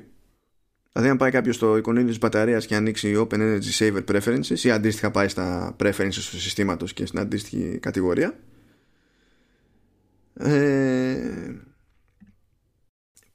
πηγαίνει στην καρτέλα ε, Battery προφανώς, γιατί για το Power Adapter α, το έχει και εκεί, αλλά δεν παίζει ρόλο. Στο κάτω μέρος υπάρχει ένα πλήκτρο πλέον καινούριο που λέγεται Battery Health. Και είναι τι κάνουμε, ξετικάρουμε. Και that's it. Εγώ δεν πρόκειται να το δω αυτό πουθενά. Όχι. Δεν, δεν θα το δεις στο μοντέλο του, του δεκαπέντε. Να σου, να σου πω, όταν πηγαίνεις στο μενού και πατάς εκεί που λες battery και τέτοια, ακούγεται και, ακούγεται και μετάλλικα από πίσω να παίζουν το αντίστοιχο κομμάτι. Θα, κάλυβας θα ήταν, αλλά δεν νομίζω ότι είναι τόσο... Ακόμα, δηλαδή θα μου πεις τώρα πόσο hardcore είναι, μπορούν να θεωρηθούν οι μετάλλικα. Σίγουρα πιο hardcore από τα γούστα της Apple στη μουσική. Αυτό έχω να πω. Καλά. Ναι, αυτό δεν ήταν και πολύ καλή σύγκριση γενικά. Από τη μία άκρη στην άλλη πήγες. Ναι, ναι, εντάξει. Και εδώ που τα λέμε, το battery εξακολουθεί πιστεύω να είναι αρκετά hardcore σαν κομμάτι. Ναι, το έδωσα λίγο πιο συνολικά, ξέρεις, και καλά για μετάλλικα. Και ξεκινάμε ένα podcast για τη μουσική τώρα. Ναι, ναι. Έτσι, εύκολα. Ε, λοιπόν, το ρεζουμέ είναι ότι άμα ξέρει κάποιος τι σημαίνει όλο αυτό, άμα συνειδητοποιεί τι σημαίνει, δεν έχει κανένα πρόβλημα. Μπορεί να πάει να το απενεργοποιήσει, να χρησιμοποιήσει το μηχάνημα όπως το χρησιμοποιούσε έτσι κι αλλιώς. Ε, και να δεχτεί αυτό που πριν ήταν ε, μέσα στο πρόγραμμα σε κάποιο βαθμό, τέλος πάντων, να δεχτεί ότι με βάση το στυλ χρήσης που κάνει, Θα, η, η μπαταρία θα έχει καλή συμπεριφορά για χ χρονικό διάστημα, το οποίο είναι, δεν υπάρχει στάνταρ να υπολογίσει κάποιος. ε, Ενώ ο άλλος που ξέρει ότι ε, μπορεί και να κινδυνεύει, ας πούμε, ή τον νοιάζει να κρατήσει η μπαταρία ε, να κρατηθεί σε καλή κατάσταση για το μεγαλύτερο δυνατό χρονικό διάστημα στο μηχάνημα, μπορεί να το αφήσει τικαρισμένο κτλ. Τώρα, για να είναι πιο ξεκάθαρη η φάση, κάποιος που συνηθίζει να δουλεύει εκτός μπρίζας, όχι απαραίτητα για μεγάλο χρονικό διάστημα κάθε φορά, αλλά να ξέρει ότι έχει βάλε βγάλε. Έτσι κι αλλιώς δεν είχε πολλά πράγματα να φοβηθεί σε ένα τέτοιο σενάριο. Πιο πολύ έχει να φοβηθεί κάποιος που το έχει όλη την... Πιο πολύ δηλαδή έχει νόημα να φοβηθώ εγώ θεωρητικά, επειδή τις, τις περισσότερες ώρες περνάει στην πρίζα. Ναι. Και, και έχεις βάλει και εμένα και το έχω στην πρίζα. Ενώ είδες έγραφα χωρίς καλώδιο μέχρι τώρα. Ναι, ειδικά πάνω στην ηχογράφηση, χωρίς την πρίζα είναι πολύ καλή διαλομίδα. Ναι. Δεν θα σε είχα σκοτώσει μέχρι τώρα καθόλου. Ναι, αλλά άμα μου χαλάσει η μπαταρία θα την πληρώνεις εσύ, το λέω. Χίλιες φορές να, ε, να πληρώσω την μπαταρία από τον Αβό της Αφρική. Γιατί τουλάχιστον την μπαταρία ξέρω πως θα, θα πονέσει. Και στην τελική η μπαταρία δεν είναι και ότι πιο ακριβό υπήρξε ποτέ. Ειδικά στο σύστημά σου, έτσι. Στο σύστημά μου είναι που θα παίζει το κλάμα. Λέω, α, θέλετε να αλλάξετε μπαταρίες. Πάρα πολύ ωραία. Θα αλλάξετε πληκτρολόγιο, το κάτω μέρος του σασί. Και όλα τα υπόλοιπα και θα γίνει χαμούλες. έξι εκατοστάρικα. Λέω τώρα, δεν έχω... μην το πάρει κανείς τέρμα σοβαρά. Διότι δεν έχω ρωτήσει πόσο κοστίζει η αλλαγή μπαταρίας σε μοντέλο στο δικό μου. Έτσι, οκ. Okay. Απλά ξέρω ότι συνήθως, δηλαδή όταν πας να αλλάξεις πληκτρολόγιο, δεν είναι τυχαίο που σου αλλάζουν και οι μπαταρίες, γιατί σου λέει έρχεται πακέτο το ανταλλακτικό. Είναι κολλημένο τώρα πάνω στο άλλο. Ναι, ναι. Και αυτό ισχύει τουλάχιστον και στη δική μου τη φουρνιά, έτσι, σε μοντέλα του, του δεκαεννιά ειδικά. Ε, νομίζω και του δεκαοκτώ δεν είναι το ίδιο πράγμα. Είναι πιο, υπάρχει μεγαλύτερη ευελιξία. Σίγουρα του δεκαεννιά. Οπότε τέλος πάντων. Φυσικά έχω διαλέξει το κατάλληλο για την περίσταση. Κλασική βεζιά. Όπως διαλέγω εγώ iPad κάθε φορά. Ναι, ναι. Έχει ο καθένας πιάσει τη γωνιά του. Έτσι, έτσι. Και πάει και η φάση με το battery health. Οπότε ήρθε η ώρα να γίνει το όνειρο πραγματικότητας, Λεωνίδα. Μιας και το ανέφερες και στο προηγούμενο Μπορώ... επεισόδιο. Μπορώ να πω ότι αυτό το podcast, αυτό το επεισόδιο, πάει τσουλώντας. Ε... Ναι. Πάει τσουλώντας. Και επειδή έχουμε και, εντάξει, ξέρουμε και που μένουμε και ξέρουμε να διαλέγουμε και που θα μείνουμε και τι χτίζουμε και που το χτίζουμε, είμαστε και στα σωστά πατώματα. Δεν έχουν καμιά κλίση περίεργη εκεί. Δεν πάει πουθενά Mac Pro που δεν έχουμε. Γιατί τα ροδάκια δεν έχουν που δεν έχουν stop. Είναι πάρα πολύ smooth. άμα είναι κανένα λάθος τάπεδο, κάνει πουθενά καμιά γούβα ή δεν ξέρω και εγώ τι, αρχίζει και ο Mac Pro εξερευνεί το, το περιβάλλον. Anyway, ε, μέχρι πρότινος υποτίθεται ότι όταν κάποιος παρέγγειλε Mac Pro έχει το περιθώριο να, το πάρει, να πάρει το μηχάνημα έτσι όπως ήταν με τα ποδαράκια του ή να το πάρει με ροδάκια. Όταν ήταν να διαλέξει ροδάκια, η Apple έλεγε πάρα πολύ ωραία, τέσσερα εκατοστάρια παραπάνω.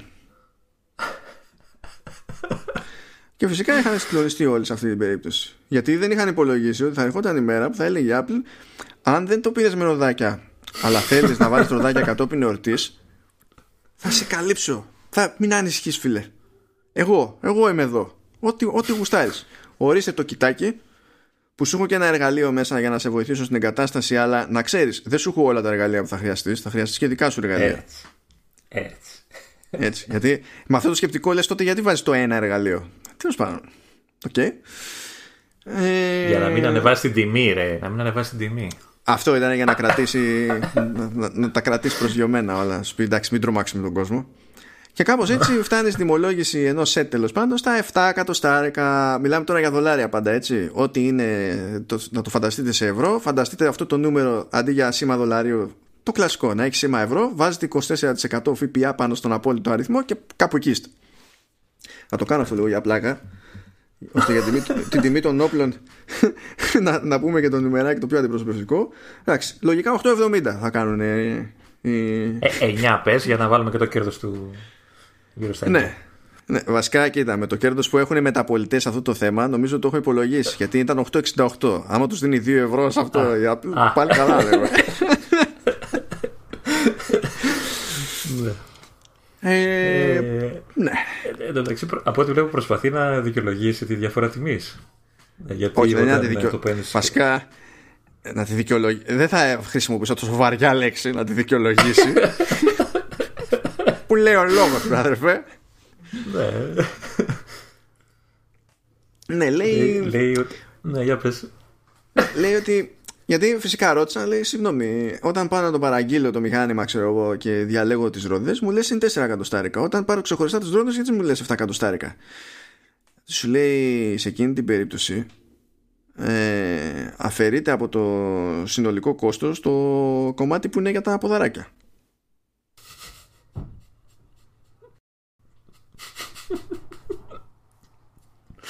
Το οποίο υπάρχει και kit για ποδαράκια πλέον.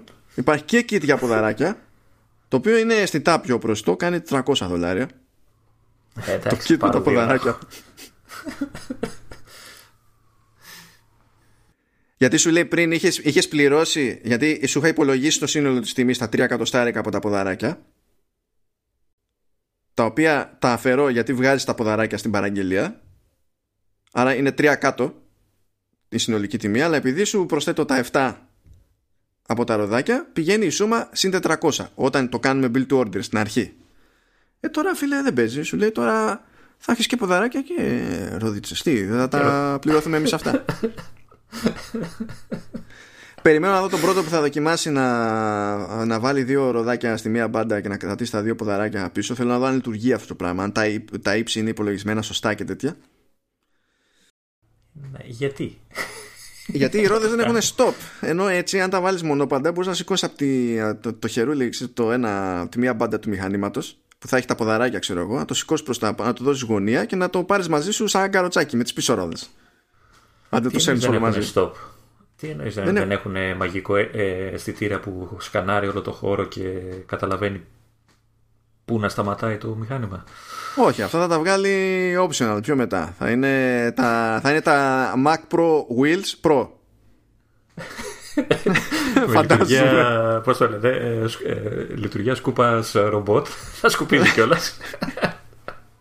Θα τα τέτοιο. Άμα και άμα τα έχετε ξεχάσει κάπου, θα έχουν και το τσιπάκι το γιου ουάν. Θα τα βρίσκετε με Find My. Πόσο, πόσο ξενέρα θα είναι να, να τα σκάσεις, να πάρεις τα ροδάκια και, και να... Είτε να, να δουλεύουν όπως δουλεύουν τα ροδάκια στο, στο σούπερ μάρκετ, που πάντα ένα είναι που είναι στραβό, ή να τρίζουν. Έτσι, δεν δηλαδή, τα πετάς στο κεφάλι. Δεν ξέρω. Τώρα, επειδή προφανώς έχει γίνει ολόκληρη ιστορία με την τιμολόγηση αυτή, Ε, η απλή πραγματικότητα είναι ότι, εντάξει, σε αυτές τις περιπτώσεις, και όπως και στην περίπτωση του Mac Pro του ίδιου, του μηχανήματος δηλαδή, πλέον μιλάμε για σκεπτικό Mercedes, Ferrari, Porsche κτλ. Όπου σε όλες αυτές τις περιπτώσεις, από ένα σημείο και έπειτα, πες, ξέρω εγώ, στη Mercedes, αλλά σίγουρα σε εταιρείες όπως η Ferrari, όταν θα πεις, όταν θα ρωτήσεις πόσο κάνει το τάδε ανταλλακτικό, ξέρεις πριν ακούσεις το νούμερο ότι δεν έχει, δεν έχει καμία επαφή με την πραγματικότητα, και ότι απλά αυτό το νούμερο που θα ακούσεις θα, θα, θα ισχύει, θα έχει επιλεγεί τέλος πάντων από τον κατασκευαστή, απλά επειδή είναι Ferrari. Το ξέρεις. Αυτό, πολύ απλά αυτό συμβαίνει και εδώ, και απλά το έχεις δεχτεί. Με, ακόμα και στον όμιλο Volkswagen μπορείς να θέλεις κατά μία έννοια ένα ανταλλακτικό που είναι στάνταρ, ας πούμε, και ανάλογα με το, το τι μάρκα έχεις που ανήκει στον όμιλο Volkswagen, παίζει και η τιμή. Πιάστα εγώ και ο κουρέστο. Μόνο έτσι μπορείτε να το κατανοήσετε αυτό το πράγμα. Δεν, δεν γίνεται λιγότερο ενοχλητικό. Κοίτα τώρα, έτσι όπως το λες, θυμάμαι εγώ τότε που κάνω service στη Ferrari μου. Ναι. Είχες βάλει και σιροδάκια με stop, γιατί το, το άφηνες στη, στην κατηφόρα και έφευγε. Όχι, θέλω να αλλάξω καθρέφτη και δεν... Και λέγε, άμα θέλετε τον καθρέφτη που θα καθρεφτίζει τα πάντα, ε, δύο χιλιάρικα. Αν θέλετε να καθρεφτίζει μόνο εσάς, τρία χιλιάρικα παραπάνω, γιατί είναι καστομιά. Αν θέλετε να, να απαντάει και στην ερώτηση καθρέφτη, καθρεφτάκι, ποια είναι η πιο όμορφη. Ε, ναι, γιατί εκεί έι άι, chipset, machine learning και τέτοια. Βέβαια, βέβαια, ε. Έχουν δίκιο. Έχουν και αν θες να σου απαντάει ότι είσαι εσύ. Ακόμα. Έτσι λοιπόν, και από τα ροδάκια. Δηλαδή, άμα ήταν για το χαβαλέ, θα έπρεπε να αφήσουμε τα, τα ροδάκια για τέλος. Όμως, υπάρχει η σωστή δόση χαβαλέ και στο τελευταίο θέμα, παρότι είναι πιο σοβαρό. Πιο σοβαρό, αλλά μετά τα ροδάκια έχω αρχίσει να φοβάμαι για την εξέλιξη. Τι θα ακούσουμε. Λοιπόν, αγαπητοί, ναι, θα καταπιαστούμε πάλι με... τα λεγόμενα, με τους λεγόμενους αρμ Mac, διότι προέκυψε καινούριο ρεπορτάζ τέλος πάντων από Mark German του Bloomberg και έχει κάποιες λεπτομεριούλες έτσι παραπάνω για το, για το ζήτημα. Είναι καθόλου σοβαρό το ζήτημα, αυτό εννοείται. Ταυτόχρονα είναι και αστείο. Δεν το αναφέρουμε πρώτη φορά σε εκπομπή, αλλά επειδή το φυσιολογικό αν το έχετε ξεχάσει, να πούμε ότι όλο αυτό το project που τρέχει εσωτερικά στην Apple για τη μετάβαση των, των Mac και του macOS προφανώς σε επεξεργαστές αρμ λέγεται Project Καλαμάτα.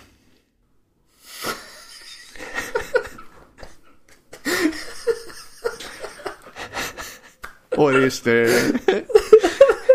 I rest my case. Και εσύ το έχεις ξεχάσει, είδες. Ε, Αυτοί οι Mac όταν θα βγουν, Λεωνίδα, θα είναι καλαματιανοί. Το καταλαβαίνεις. Θα ξέρουν από κολλό λάδι. Ναι. Θα υπάρχει ο Mac Θρούμπα. Θα υπάρχει ο Άι Θρούμπ.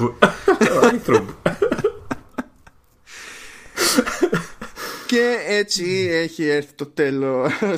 Δεν, δεν ξεπερνιέται αυτό. Καταλαβαίνεις ότι ενώ είχαμε πάρα πολύ καλές ιδέες για τίτλους επεισοδίων σε όλη τη συζήτηση μέχρι τώρα, δικαιωματικά θα πάει ε, κάπως έτσι το δίλος του επεισοδίου. Γιατί δεν γίνεται αλλιώς. Δεν γίνεται αλλιώς. Project Καλαμάτα λοιπόν. Και τώρα εντάξει, να το σοβαρέψουμε λίγο το, το θεματάκι, γιατί όντως είναι, έχει και, και τη σοβαρή του πτυχή. Ε, λέει πλέον ότι κύλησε το πρόγραμμα. Δηλαδή υπήρχε και καλά μια θεωρία, όπως κάθε χρόνο το έχουμε ξαναπεί αυτό, ότι ίσως προλάβαινε φέτος τέλος πάντων είκοσι είκοσι να βγάλει Apple πρώτο Mac με αρμ, που θα ήταν κάτι πιο, θα, πιο ταπεινό ας πούμε, από άποψη επιδόσεων και τέτοια. Αλλά σύμφωνα με το, το νέο ρεπορτάζ στο Bloomberg, το πλάνο αυτό είχε πάει για είκοσι είκοσι ένα και υποτίθεται ότι θα ξεκινήσει πάλι το ίδιο ταπεινά. Δεν πρόκειται δηλαδή όταν έρθει η ώρα να σκάσουν MacBook Pro, ας πούμε, με επεξεργαστές αρμ το καλημέρα, ή iMac Pro και Mac Pro και τέτοια, θα είναι πιο υγιεινές πρώτες επιλογές. Έτσι, σε στάδια έτσι καλώς είχε γίνει και η τράμπα από PowerPC σε, σε Intel. Α, Λέει κάποια πιο συγκεκριμένα πραγματάκια βέβαια. Λέει ότι αναμενόμενο αυτό κατ' εμέ, ότι οι πρώτοι επεξεργαστές που θα σχεδιαστούν από την Apple για αυτή την τράμπα τέλος πάντων θα έχουν περισσότερους πυρήνες από τους επεξεργαστές της Intel, πράγμα που είναι λογικό, διότι λέμε ότι είναι πάρα πολύ καλοί οι επεξεργαστές που έχουμε από την Apple τέλος πάντων τόσα χρόνια και συστηματικά πιάνουν καλύτερη επίδοση σε διεργασίες που είναι για single core, για έναν πυρήνα και τον τζιτώνουν, σε σχέση με επεξεργαστές Intel που έχουμε σε MacBook Pro, ας πούμε. Αλλά αυτό δεν σημαίνει ότι παίρνουν κεφάλι και στο multi. Για να καταφέρουν να πιάσουν τις επιδόσεις που έχουμε με Intel, με πολλαπλούς πυρήνες απασχολημένους σε κάποιες διεργασίες, για να πιάσει αυτή την απόδοση χρειάζονται ακόμη περισσότερους πυρήνες για να, για να ρεφάρει. Αυτό σημαίνει ότι θα μπει στη διαδικασία να σχεδιάσει τσιπάκια με βάση τα τσιπάκια που έτσι κι αλλιώς φτιάχνει για iPhone, iPad κτλ. Αλλά αυτό δεν σημαίνει ότι θα βάλει το ίδιο πράγμα. Και γι' αυτό ο Γκέρμαν κάνει μια πιο συγκεκριμένη αναφορά και λέει ότι υπολογίζεται πως το πρώτο chip που θα παρουσιαστεί ε, λέγεται τέλος πάντων ότι θα βασίζεται στο, στον Α δεκατέσσερα.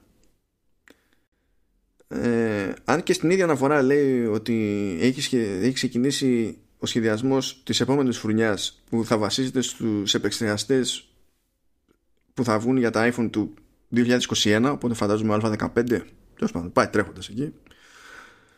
Αλλά αναμένεται σε πρώτη φάση να έχουμε οκτώ πυρήνες υψηλής απόδοσης και τουλάχιστον τέσσερα ε, μάλλον να το πω πιο σωστά, οκτώ πυρήνες υψηλής επίδοσης και τουλάχιστον τέσσερα υψηλής απόδοσης, όπως συμβαίνει στην ουσία και σε iPhone και iPad και τα λοιπά. Υπάρχουν κάποιοι που καίνε περισσότερο αλλά είναι πιο γρήγοροι και κάποιοι άλλοι που καίνε λιγότερο αλλά είναι πιο αργοί, και στην ουσία όσο μπορεί το σύστημα μένει στους πιο αργούς για όποια διεργασία δεν χρειάζεται παραπάνω ισχύ τέλος πάντων από την πρόχειρη, και φυσικά όταν χρειάζεται κάτι παραπάνω παίρνουν εμπρός οι, οι υπόλοιποι.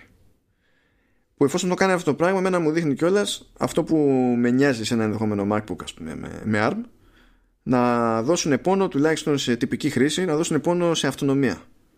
Αν δεν παλεύει δηλαδή να λειτουργεί στα βασικά του το σύστημα με τους πιο, ας τους πούμε έτσι, μικρούς πυρήνες, τότε θα έχουμε ουσιώδη διαφορά στη, στην αυτονομία, που είναι και το, και το point. Όπως συμβαίνει και σε κάποια Windows laptops, ας πούμε, που έχουν πάνω τσιπάκι της Qualcomm. Ναι. Και ό,τι κουσούρια κι αν έχουν ή ό,τι θέμα κι αν εγείρει κάποιος τέλος πάντων για το θέμα του software, ξέρω εγώ, εκεί και τέτοια, το ένα πράγμα, είναι, ένα πράγμα που είναι σίγουρο είναι ότι έχουν αυτονομία τρέμα Θεού. Να κάνω μια θεωρητική ερώτηση, δεν ξέρω αν για είναι πες. Κατάλληλο το σημείο. Ε, σε περίπτωση που κινηθούμε και σε desktop ε, μηχανήματα με τέτοιους εξεργαστές, Θα, θα είναι απαραίτητη η ύπαρξη τέτοιων ε, μικρών πυρήνων? Τεχνικώς όχι. Ή θα μπορεί να κρατάει μόνο τους... Ναι, γιατί αυτοί από ό,τι καταλάβαινα είναι μόνο για την μπαταρία. Δεν ξέρω και για τη θερμότητα, γιατί κάποια desktop μηχανήματα είναι... έχουν πρόβλημα με τη θερμότητα, ξέρω εγώ. Αλλά αυτό... Να σου πω τώρα, αυτό είναι θέμα πρακτικό περισσότερο. Δηλαδή... διαλέγει να φτιάξει έναν επεξεργαστή που να έχει και από τους δύο, αλλά της βγαίνει φθηνότερο να μην φτιάξει έναν που να έχει μόνο του ενός στυλ, αλλά να βάζει το ίδιο chip και να αχρηστεύει τους πιο light. Μπορεί να γίνει αυτό, ας πούμε. Ε, ή μπορεί να κάνει κάτι άλλο, ρε παιδί μου, να πει ότι στον desktop, ας πούμε, χρησιμοποιούμε γενικά τους πιο ζώρικους επεξεργαστές, τους, επεξεργαστές, του, τους πυρήνες, πυρήνες, αλλά τους πιο light τους αφιερώνουμε σε κάποιες συγκεκριμένες διεργασίες, όπου είναι σαν να έχουμε acceleration σε συγκεκριμένα πράγματα, ας πούμε. Με την ίδια, όχι, όχι ακριβώς με την ίδια λογική, αλλά σκέψου ότι αυτή τη στιγμή, ας πούμε, όταν έχεις MacBook Pro με Touch Bar, ε, η Touch Bar δεν, ε, έχει, τρέχει σε δικό της chip, παρότι επικοινωνεί με το υπόλοιπο. Ναι. Δηλαδή υπάρχει ένα περιθώριο να κάνουν mix and match, παιδί μου, ακριβώς επειδή σχεδιάζουν τα πάντα όπως τους τι βαρέσει. παίζει ρόλο και το πώς θέλουν να διαχειριστούν την κάθε πλατφόρμα προχωρώντας. Δεν είναι ανάγκη να χτίσουν αυτό που θέλουν να χτίσουν βασιζόμενοι αναγκαστικά σε τι γραμμή ακολουθεί ένας άλλος κατασκευαστής που σχεδιάζει τσιπάκια. Γιατί αναγκα... εκ των πραγμάτων η Intel, ακόμα και αν πει ότι θα κάνω μια τσαχπινιά για σένα Apple, ας πούμε, αυτό δεν μετα... δηλαδή έχει μεταφραστεί σε κάτι ψιλοπράγματα του στυλ. Τώρα νομίζω τη φουρνιά την τελευταία των MacBook Pro, των MacBook Air μάλλον, υπάρχουν κάποιοι επεξεργαστές που είναι σαν επεξεργαστές που χρησιμοποιούνται γενικότερα από Intel, αλλά είναι υπερχωρνισμένοι ειδικά για την Apple. Και αυτοί, έτσι όπως είναι στην Apple, δεν πολλούνται ξεχωριστά στο εμπόριο. Και δεν πολλούνται σε άλλο, σε άλλο κατασκευαστή. Αλλά μιλάμε για τέτοια τώρα. Δεν είναι κάτι που εύκολα θα επηρεάσει σε δομικό επίπεδο, ρε παιδί μου, τον τρόπο τον οποίο σχεδιάζει η Intel, γιατί έχει να καλύψει μια βιομηχανία ολόκληρη, ας πούμε. Και, και άλλη μια θεωρητική. ε, η, η λογική μου λέει ότι η ιδανική ε, περίπτωση για την Apple όταν, ε, για την Apple όταν θα φτιάξει το, το δικό της επεξεργαστή είναι, είναι να, να καταφέρει να φτιάξει έναν επεξεργαστή ανά γενιά, έτσι, ας πούμε έναν α δεκατέσσερα, τον οποίο θα μπορεί να το χρησιμοποιήσει σε όλα τα μηχανήματα. Σε όσα δηλαδή είναι να, να μπει αυτό. Δηλαδή είτε σε iPhone, είτε σε iPad, είτε στον όποιο Mac. Ε, και ουσιαστικά να παίζει με τους χρονισμούς ανάλογα με το, το, τις ανάγκες του κάθε, της κάθε συσκευής. Σωστά το καταλαβαίνω. Αυτό, αυτό θέλει να καταφέρει. Περίπου. Βασικά αυτό που θέλει πρώτα απ' όλα να καταφέρει είναι να κάνει ό,τι της γουστάρει όποτε της γουστάρει. Αυτό είναι το, το βασικό. Τώρα σε τι μεταφράζεται το τι γουστάρει και πότε είναι πιο φλού. Αλλά πες, επειδή κάτι πήγες να συμπληρώσεις το ερώτημα. Ναι, όχι, λέω θα, θα θέλει αυτό να κάνει ή, ή θα αναγκάζεται να φτιάχνει έναν α δεκατέσσερα τάδε για το iPhone, έναν άλλο α δεκατέσσερα για το iPad και έναν άλλο, ξέρω εγώ, για, το, για τον όποιο Mac. Ε, ε, εμένα η λογική μου λέει ότι προσπαθεί να, να φτιάξει έναν κεντρικό, ο οποίος θα προσαρμόζεται σε, σε χρονισμό κυρίως από ό,τι το καταλαβαίνω εγώ, ε, ίσως και σε αριθμό αυτό που είπες θα σβήνει, θα ανάβει πυρήνας, ε, ανάλογα τη συσκευή. Ε, δεν ξέρω πώς θα τις... Αυτό δε... Α, ας, πάμε, ας πάμε με τα δεδομένα, ας ξεκινήσουμε με τα δεδομένα που έχουμε μέχρι τώρα. Βλέπουμε ότι τουλάχιστον σε iPad Pro μπαίνει στη διαδικασία και βάζει περισσότερο χέρι. Να, βάζει πιο καλή κάρτα γραφικών. Κάρτα, σε εισαγωγικά η κάρτα. Όχι, okay, παραπάνω πυρήνες βάζει και έχει και το άλλο. Επειδή έχει και μεγαλύτερη άπλα εκεί πέρα, ξέρεις, το σασί είναι πιο μεγάλο από ένα τηλέφωνο προφανώς. Ε, είναι και πιο sustained ε, η, η, η, η επίδοση, ρε παιδί μου. Δηλαδή δεν κάνει πιο, τόσο εύκολα throttle, γιατί είναι πιο δύσκολο να ζεσταθεί σε βαθμό που δεν πρέπει. Ε, αυτό είναι το ένα που ξέρουμε μέχρι, μέχρι τώρα. Το άλλο που ξέρουμε μέχρι τώρα είναι ότι ακόμα και όταν μπαίνει στη διαδικασία και έχει παραλλαγή του επεξεργαστή για το iPad, ξέρουμε ότι βασίζεται πάντα στον επεξεργαστή για το, για το iPhone. Αυτό δεν σημαίνει απαραίτητα ότι η βασική διαφορά, όπως μόλις είπαμε, είναι στην ταχύτητα, και αλήθεια είναι ότι δεν μπορείς να παίξεις πάρα πολύ στην ταχύτητα. Δεν μπορείς να πεις ότι στο τηλέφωνο θα τρέχει κάτι, ξέρω εγώ, λέμε τώρα στην τύχη νούμερα, έτσι, δύο γιγαχέρτζ και θα το βάλω στον desktop που θα τρέχει τέσσερα. Δεν μπορεί να πει ότι είναι σχεδιασμένο να την παλέψει το chip να κάνει τέτοια, τέτοια διαφορά.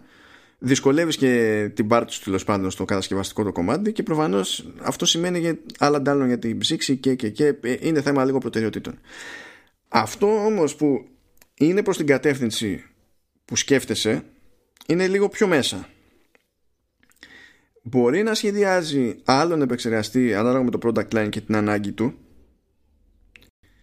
αλλά αυτό δεν σημαίνει ότι θα σχεδιάζει τα πάντα εκ του μηδενός. Μπορεί στην ουσία να, ε, να κρατάει την ίδια δομή των πυρήνων, αλλά να αλλάζει το πλήθος, την ταχύτητά τους και τα γύρω-γύρω. Όπως μαθαίνουμε κάθε χρόνο ότι ο κάθε επεξεργαστής λέει έχει κάτι τέτοιους πυρήνες, ξέρω εγώ, τους πιο γρήγορους που έχουν code name τάδε και τους πιο αργούς που έχουν code name έτσι. Και το ίδιο στην αναφορά του German εδώ πέρα. Έχει καλά ε, στο παράδειγμα του επεξεργαστή για, για Mac, λέει ότι οι πυρήνες οι πιο δυνατοί λέγονται Firestorm και οι πιο οικονομικοί λέγονται Icestorm. Θα, ε, ε, μου φαίνεται πιο πρακτικό να σχεδιάζει ένα στυλ πυρήνα, γιατί γενικά και οι κατασκευαστές όπως είναι Intel, έι εμ ντι αυτό κάνουν. Δεν μπορείς να, να τα κάνεις όλα από την αρχή κάτι και λίγο, αλλά να παίζει με όλο το υπόλοιπο. Ουσιαστικά δηλαδή θα φτιάχνει μια βάση και πάνω εκεί θα προσαρμόζει τα διάφορα. Ναι, αυτό μου φαίνεται okay. πιο ρεαλιστικό, με βάση όσα έχουμε δει ότι ισχύουν συνήθως, ξέρεις, από εταιρείες του χώρου, και ό,τι πειράματα βλέπ, μπορούμε να πούμε ότι έχει κάνει και η Apple για άλλες συσκευές μέχρι τώρα και μπορούν να θεωρηθούν κατά μία έννοια προεόρτια και ενδεικτικά, τέλος πάντων, της νέας κατάστασης. Αυτά είχα εγώ να πω σχετικά. Μιλάμε... Α, σε διέκοψα και δεν, δεν είχες να πεις, πεις κι άλλα και σε διέκοψα με, με τις ερωτήσεις. Όχι, όχι, όχι. Μιλάμε τώρα για αριθμό, όχι αστεία, έτσι. Ε, σε θαυμάζω, δεν μπορώ να πω. Του πάνω το πήγαμε. Μα τι, από κοινού είναι αυτό το πράγμα. Δύο είμαστε. Έχει back and forth το πράγμα. Είμα, είμα, εντάξει, ήταν, είμαστε super σε αυτό το, το επεισόδιο. Κρατήσαμε ρυθμό, κέφι και project καλαμάτι. Κέφι. Κέφι. Σε ακούνε και άνθρωποι που σε ξέρουν. Ε, αυτοί θα καταλάβουν. Τι ακριβώς. Λοιπόν, αυτά. Οπότε, οπότε καταφέραμε. Αυτά. Αυτά. Και κλείνουμε, ξέρεις, κλαπ. το, το τηλέφωνο. του, του, του. Πάμε. Πάμε, Λεωνίδα. Λοιπόν, λοιπόν χαιρετάω. Ε, ναι, κάνουμε κάτι άλλη εβδομάδα, έτσι. Δεν έχουμε κάτι αλλαγή. Ε, δεν ξέρω αν θα έχουμε τίποτα να πούμε. Έχει λίγο στερέψει η κάνουλα των ειδήσεων. Έλα, μην το κάνετε εμείς. Ναι, αλλά και κάθε φορά που λέω κάτι τέτοιο ανοίγουν οι ασκοί της Apple. Νέο iPhone, νέο Mac. Όλα θα τα πει μέσα σε μια εβδομάδα. Είναι πρώτη, είναι πρώτη φορά που καταφέραμε και καλύψαμε τόσα θέματα που τα, είχαμε, τα πηγαίναμε βόλτα. Ναι, ναι, ναι, ναι. Δηλαδή σε αυτό το note αυτά είχαν ούτε που ξέρανε που βρισκόντουσαν αυτά τα θέματα πλέον. Πέρα εδώ το πηγαίνανε όλοι τώρα. Πρέπει να ανεβάσεις και το ένα έτσι. Για την τιμή των όπλων πρέπει να ανεβάσεις και αυτό που έχεις αφήσει ακόμα κάτω. Που είπα. Ναι, ναι. Να ανέβει και αυτό που αναφεύγει, να φεύγει αυτά. Θα το ε, ρυθμίσω, θα το ρυθμίσω. Ωραία. Ε, δεν θέλω να σε αγχώσω, αλλά εντάξει, ακόμα έχουμε χρο, καιρό, αλλά πλησιάζει όσο να είναι το καταραμένο καταραμένο ντάμπλιου ντάμπλιου ντι σι, το οποίο δεν ξέρω πώς θα το δείξουν αυτή τη φορά, αλλά οκ. Okay. Ε, οπότε δεν ξέρω αν πρέπει να προετοιμάζεις από τώρα για, τα, για εκείνα τα θρύλικα τρίωρα που κάναμε και πέρσι. Ε, δεν ξέρω αν θα κάνουμε κάτι τέτοιο. Εκείνοι, εκείνοι, που, εκείνοι που θα ακούνε. Αυτή εκεί ήταν, ναι, η κάτσε, πραγματική μπορεί, φρίκη. Μπορεί να είναι συντηρητικό το άι Ο Ες δεκατέσσερα, αν έχει πολλά πράγματα. Ε, Καλά τώρα, πώς ξέρει πραγματικά, έτσι πώς είμαστε. Μπο, μπορεί ακόμα να βάζουν το δεκατρία που δεν καταφέρανε. τα βάλουν τώρα. τα βάζουν ακόμα εκεί. Ναι, ε, εντάξει, το λέω αυτό ότι ναι, μας έρχεται ένα, ένας Γολγοθάς. Ε, ωραία. Πες εσύ, κλείσε, άντε, άντε, άντε, άντε να τελειώνουμε. Καλά όλα αυτά που είπαμε γενικά. Ωραίες χαιρετούρες του, του Λεωνίδα. Ευχαριστούμε, Λεωνίδα. Αλλά να πούμε και τίποτα, έστω ένα πράγμα σημαντικό σε αυτό το, το επεισόδιο και σε κάθε επεισόδιο. Κάντε subscribe ή follow ή ό,τι όπως λέγεται, τέλος πάντων, ανάλογα με την πλατφόρμα. Apple Podcast, Spotify, τι, ό,τι άλλο προτιμά ο καθένας σε πλατφόρμα, εφαρμογή και ό,τι να είναι. Εννοείται ότι για τα θέματα που αγγίξαμε σε αυτό το επεισόδιο, όπως και σε κάθε επεισόδιο, υπάρχουν πηγές και παραπομπές κανονικά στη σημειώση του επεισοδίου, που και μπορείτε να τις δείτε τη σημειώση του επεισοδίου σε, σχεδόν σε οποιοδήποτε podcast app, player app τέλος πάντων, μπορείτε να χρησιμοποιείτε, αλλά κανονικά και στη σελίδα την κανονική του Halftoon Εφ Εμ, halftoon τελεία εφ εμ, είναι πολύ δύσκολο το concept. Ε, και φυσικά υπάρχουν και στοιχεία επικοινωνίας και, με τη, και για την εκπομπή την ίδια, για το, για το podcast, αλλά και για τον καθένα μας χωριστά, ειδικά social profiles και, και τα λοιπά. Οπότε αν ξυπνήσετε μια μέρα και συνειδητοποιείτε ότι κάποιον έπρεπε να βρίσετε για την Apple, you know where to find us. Το μάνο, παιδιά, το μάνο. Ε, εννοείται ότι όλα αυτά που είπες θα τα έλεγα πολύ πιο καλά και πολύ πιο γρήγορα από σένα. Θα το κανονίσω. Θα το δοκιμάσουμε αυτό την επόμενη εβδομάδα, Λεωνίδα. Όχι, όχι, να, να, να. Δείξτε μας την αγάπη σας. Και κάνω και το σηματάκι με την καρδούλα, τα χεράκια, αλλά δεν φαίνεται γιατί είναι podcast. Όχι, όχι. δεν, δεν έπρεπε να το φανταστώ αυτό που κάνουμε. όχι, το μισό αυτό, το μισό. Και ξέρεις, το, το, το, το σηματάκι το έχω το, το, ψηλά τα χεράκια, έτσι, και φόντο έχει το μουσια μου.